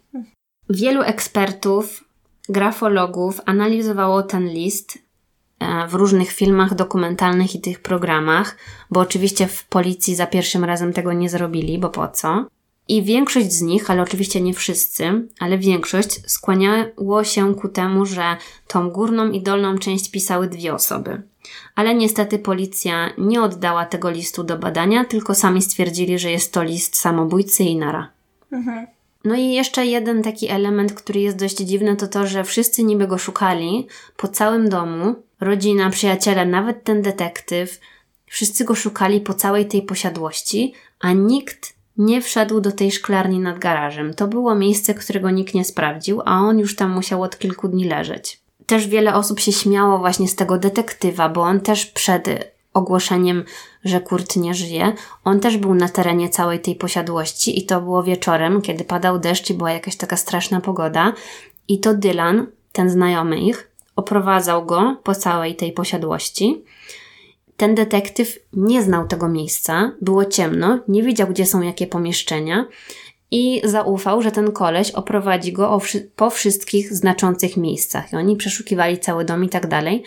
Nie zaprowadził go do tej szklarni nad garażem. Hm. Dlaczego? Nie wiadomo. Ale było to pomieszczenie, które po prostu wszyscy pominęli. No i właśnie nie wiadomo dlaczego. Kolejny problem to testament Kurta Cobaina. Otóż pani prawniczka e, Courtney i Kurta powiedziała panu detektywowi, i on ma to nagrane na taśmie, bo to było przez telefon, że Kurt nie chciał się zabić na pewno i że jakiś tydzień przed śmiercią zadzwonił do niej, żeby zapytać, czy może zmienić swój testament i wykreślić ze swojego testamentu Courtney. Ale później pani prawniczka wyparła się wszystkiego i zagroziła, że tego detektywa pozwie, jeżeli te informacje jakoś tam udostępni. Więc y, po tym, jak to powiedziała, po jakimś czasie, jak zostały opublikowane jakieś tam filmy i wiadomości, wycofała się z tego. Mhm. Więc e, o testamencie też e, mówiła jedna z niań Francis, którą do filmu zaprosił, a właściwie nie zaprosił, tylko ona się sama pojawiła. E, jak film dokumentalny w tym 98 roku robił ten Nick e, Brumfeld, czy jakoś tak, jest właśnie scena wywiadu z nianią. Ta dziewczyna jest bardzo młoda i taka bardzo nieśmiała i taka za, właściwie wystraszona, ale zdecydowała się wystąpić w tym filmie i powiedziała, że ona się bardzo boi w ogóle wypowiadać, bo boi się Courtney, ale no już jak ją tam zaprosił, to powie. Powiedziała, że atmosfera w tym domu była mega, mega dziwna, bo ta niania zrezygnowała z pracy na tydzień przed śmiercią Kurta. I ona mówiła, że to było strasznie creepy, bo oni cały czas rozmawiali o testamencie Kurta. I według tej niani to było zbyt dziwne. Wszyscy ludzie byli za bardzo zainteresowani testamentem Kurta i ona czuła, że tam jest coś dziwnego w powietrzu. Pracowała tam przez kilka miesięcy, bo ogólnie wszyscy mówili, że oni zmieniali te nianie jak rękawiczki, bo nikt nie był w stanie tam zbyt długo wytrzymać. Na pewno żadna z osób, która ma coś niekorzystnego do powiedzenia na temat tej sprawy, nie była w stanie powiedzieć tego ani w sądzie, no bo oczywiście nie było żadnej sprawy, ani jakoś tak publicznie, ponieważ wszystkie te osoby namierza wcześniej Courtney i grozi różnymi pozwami, też grozi tak werbalnie ogólnie wszystkim, kto się nie zgadza z jej zdaniem. No, jak ktoś nie ma zasobów finansowych, wręcz przeciwnie, to może się przestraszyć takiej groźby. Mhm. Bo właściwie nikt nie jest w stanie bez problemu wydać jakiejś książki albo zrobić jakiegoś filmu e, bez e, telefonu z groźbami, bez różnych tam listów, pozów i tak dalej. Wszystko ona robi, żeby zniszczyć, żeby uciąć wszystkie inne wątki, jakie pojawiają się na temat Kurta i na temat Nirwany i na temat jej i tak dalej. Więc ludzie Też są... Wiesz, z drugiej strony nikt nie chciałby być Jasne, nazywany tak. potencjalnym mordercą jeszcze kogoś, kto w teorii miał być twoim ukochanym, prawda? Więc to może być w sumie jakaś naturalna reakcja. Tak, właśnie ja też o tym sobie pomyślałam, że oczywiście zakładając, że ona jest niewinna i nic niezłego nie zrobiła, to to jest zawsze rozgrzebywanie ran, mhm. że ona ma córkę, że to może działać na jej córkę, w ogóle na całą rodzinę, oczernianie ich, że ona w dalszym ciągu cierpi, że to utraciła swojego ukochanego i bla bla bla. Tylko, że nie byłoby w tym problemu, gdyby ona zachowywała się fair mhm. w stosunku do innych osób i w stosunku do innych spraw. Bo jej problemem w życiu nie jest tylko śmierć Kurta, ale wiele innych wątków. No tak. Ona z wieloma innymi osobami się kłóciła na temat przeróżny, wielu osobom groziła, atakowała jakieś kobiety, nie wiem, tam spotkane w klubie czy coś, bo coś tam źle o niej powiedziały. Jakby, no, ona jest taką, nie wiem, no, wandetą, w sensie, no, jeżeli ktoś jej zajdzie ze skórę w jakimkolwiek temacie, to ona tego nie odpuści. I ma właśnie zasoby finansowe, żeby ludzi zniszczyć. Na przykład jest ten film e, na temat Kurta Cobaina, co nazywa się Monte, Montage of Heck. To jest produkcji HBO i to jest jedyny film, e, na który Courtney Love się zgodziła I, i ona tam występuje też jako ta gadająca głowa, jest z nią wywiad. I to jest film, który jest tak delikatny, tak miły, tak łapiący za serce. Oni tam pokazują ich jakieś tam e, domowe filmy, jakie sobie kręcili, jak ta Francis się urodziła. Jest taki miły, przyjemny. Tylko dlatego, że ona jakby pozwoliła go zrobić, że udzieliła tych materiałów prywatnych, żeby oni mogli z tego zrobić film. A dlatego te inne filmy są bardziej kontrowersyjne i są bardziej nieprzyjemne dla niej, bo oni po prostu wystąpili przeciwko niej. Dlatego mhm. ona chce tych twórców zniszczyć. No i też jeszcze na, mm, były jakieś tam problemy z tym, że bardzo szybko oddali ciało Kurta do kremacji, bo on został pochowany, skremowany. No to mhm. wiadomo, jak się kremuje zwłoki, to nie ma żadnej opcji, żeby je potem z czasem przebadać, więc to jest też takie ucięcie dowodów, jeżeli ktoś by chciał no to w taki sposób patrzeć. Też y, Courtney Love przez ten tydzień, jak Kurta nikt nie mógł zlokalizować i y, uciekł i się tułał, to ona przez cały czas siedziała w LA, nie chciała wrócić do Seattle, mm, mimo że tam Kurt przebywał, mimo że wiele osób ją zachęcało do tego, żeby wróciła do Seattle. Ktoś by mógł powiedzieć, że po to, żeby mieć alibi, mhm. że nie była w pobliżu. no, mówię ktoś, nie ja. tak teoretyzujesz sobie. Tak. Też jest wątek takiego typa, który nazywa się El Duce To już nie będę się w to zagłębiać, bo to był jakiś wokalista jakiegoś bardzo hardkorowego zespołu, który był ogólnie bardzo złym człowiekiem i był znany w tamtej okolicy. Ale on potem chodził i głosił historię, że Courtney Love chciała mu zapłacić chyba tam 50 tysięcy dolarów za zabicie Kurta Cobaina. Niestety podczas kręcenia jednego filmu dokumentalnego okazało się, że on nie żyje, bo został potrącony przez pociąg. O Jezus Maria, to tragiczna śmierć. Mhm. Też wiadomo, że jak wyszła ta książka w roku 98, to Courtney Love wynajęła prywatnych detektywów, żeby namierzyli wszystkie osoby, które wypowiadały się do tej książki i to były osoby ze środowiska Kurta i oni mieli listę jakichś 70 osób i ci prywatni detektywi mieli za zadanie po prostu odnaleźć te osoby i z nimi porozmawiać, Mhm. czyli przemówić im do rozsądku, żeby już nigdy więcej wywiadów nie udzielali i żeby siedzieli cicho. To przerażające. Tak, i właśnie w jednym z filmów wypowiadała się taka koleżanka Kurta, która była fotografką. Ona się nazywała Alice Wheeler i ona mówiła, że zawsze była onieśmielona obecnością Courtney i że ona się też bała właśnie, co się wydarzy po tym, jak ona się wypowie w kolejnym filmie, bo również była tą osobą, do której banda tych typów przyszła porozmawiać na temat jej wypowiedzi w poprzedniej książce. Także no zdecydowanie te osoby są w pewien sposób zastraszane. Wiadomo, są tego dwie strony. Z tej takiej pozytywnej strony na pewno Courtney ma dość roztrzęsania swojej przeszłości i chciałaby, żeby Kurt spoczywał w pokoju. To rozumiem, prawda? Ale z drugiej strony jest tyle niejasności, że wielu osobom nie daje to spokoju, dlaczego to zostało tak zakończone, a nie inaczej. Najdziwniejsze jest to, że jeżeli rzeczywiście było tyle niejasności na początku, to że jej to nie dawało spokoju. W sensie, że No, jej to nie, nie dawało spokoju. no tak, no bo Bo to, że nie chcę roz, wiesz, roztrząsać tak bolesnych wspomnień, to to w ogóle nie jest dla mnie dziwne. Nie chcę być nazywana morderczynią, jeśli to nie jest prawda, w ogóle nie jest to dla mnie dziwne, tak? Bo domyślam się, że każde takie publikacje y, kończą się tym, że nie wiem, chodzą za nią, za jej córką, tak? Y, no. atakują, wypytują i tak dalej. No to musi być naprawdę ciężkie. No ale No, no tak właśnie. możemy do jutra, nie? Wymieniać. Tak, i poprzez e, napory wielu osób, policja w Seattle po latach wydała takie oświadczenie, że przejrzeli jeszcze raz wszystkie dowody i przejrzeli te zdjęcia ze sceny śmierci Kurta i nie mają zamiaru tych zdjęć opublikować. No nie, no to by było straszne. Ale chwila, chwila.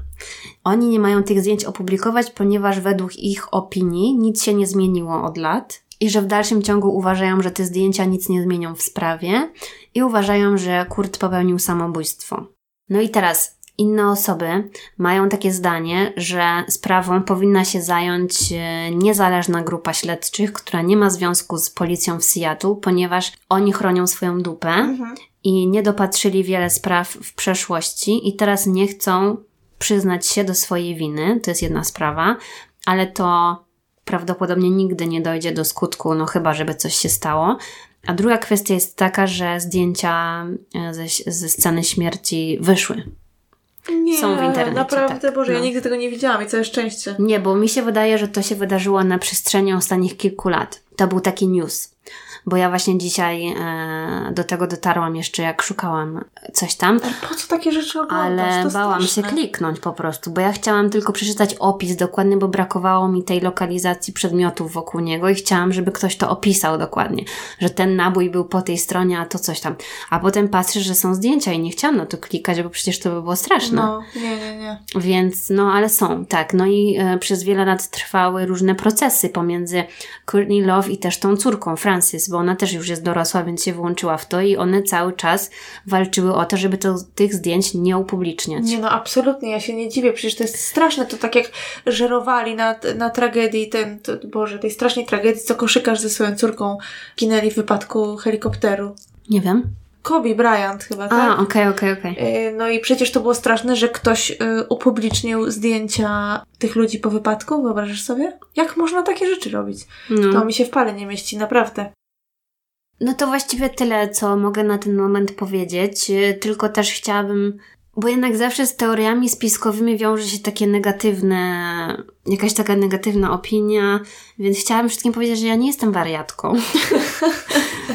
Ale po prostu jest za dużo niewiadomych i te dane dotyczące ułożenia broni i tej dawki heroiny, jaką miał w sobie, po prostu dla mnie są nie do podważenia. I ja nie rozumiem, jak można było to pominąć w ustalaniu, czy popełnił samobójstwo, czy nie. I tego nie rozumiem właśnie do dzisiaj. Bo gdyby to było przedawkowanie heroiny, to okej, okay, wszyscy by sobie dali spokój. Mhm. Ale po co ta broń tam? Czyli jeżeli ktoś rzeczywiście mu to zrobił, to przydobrzył. No właśnie, no ten detektyw Tom e, Grant, on powiedział, że jego teoria jest taka, że ktoś najpierw odurzył Kurta mhm. tak mocno heroiną, żeby on stracił przytomność i następnie zastrzelił go tą bronią i potem wszystko e, upozorował. Mhm. No nie wiem, nie wiem. Jeżeli macie jakieś swoje teorie, to bardzo chętnie posłucham. Ale też mogliby ukrócić tą całą historię, upubliczniając informacje dotyczące sekcji zwłok. No. Tak, no, tak, ja nie takie... wiem.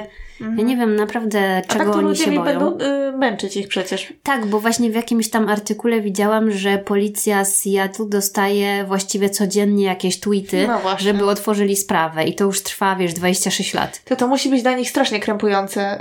Yy... Tak, bo po prostu cały świat patrzył im na ręce i połowa świata, bo wydaje mi się, że to się dzieli na pół mhm. na pół, połowa świata twierdzi, że oni no, zjebali sprawę. Tak, tak, w sensie no takie, no tak, krępujące to nie było słowo, dobre słowo, pogrążające, o, to tak. jest dobre słowo. Mhm. Zdecydowanie, bo jeżeli oni by nie mieli nic na sumieniu, to dlaczego nie mogą wszystkich dokumentów pokazać? Tak, zwłaszcza jeżeli tak, taka tam jest praktyka. No. Tak, bo jest prawo do dostępności do informacji tak. i koniec, nie ma, że ktoś nie chce. Mhm. Nie mhm.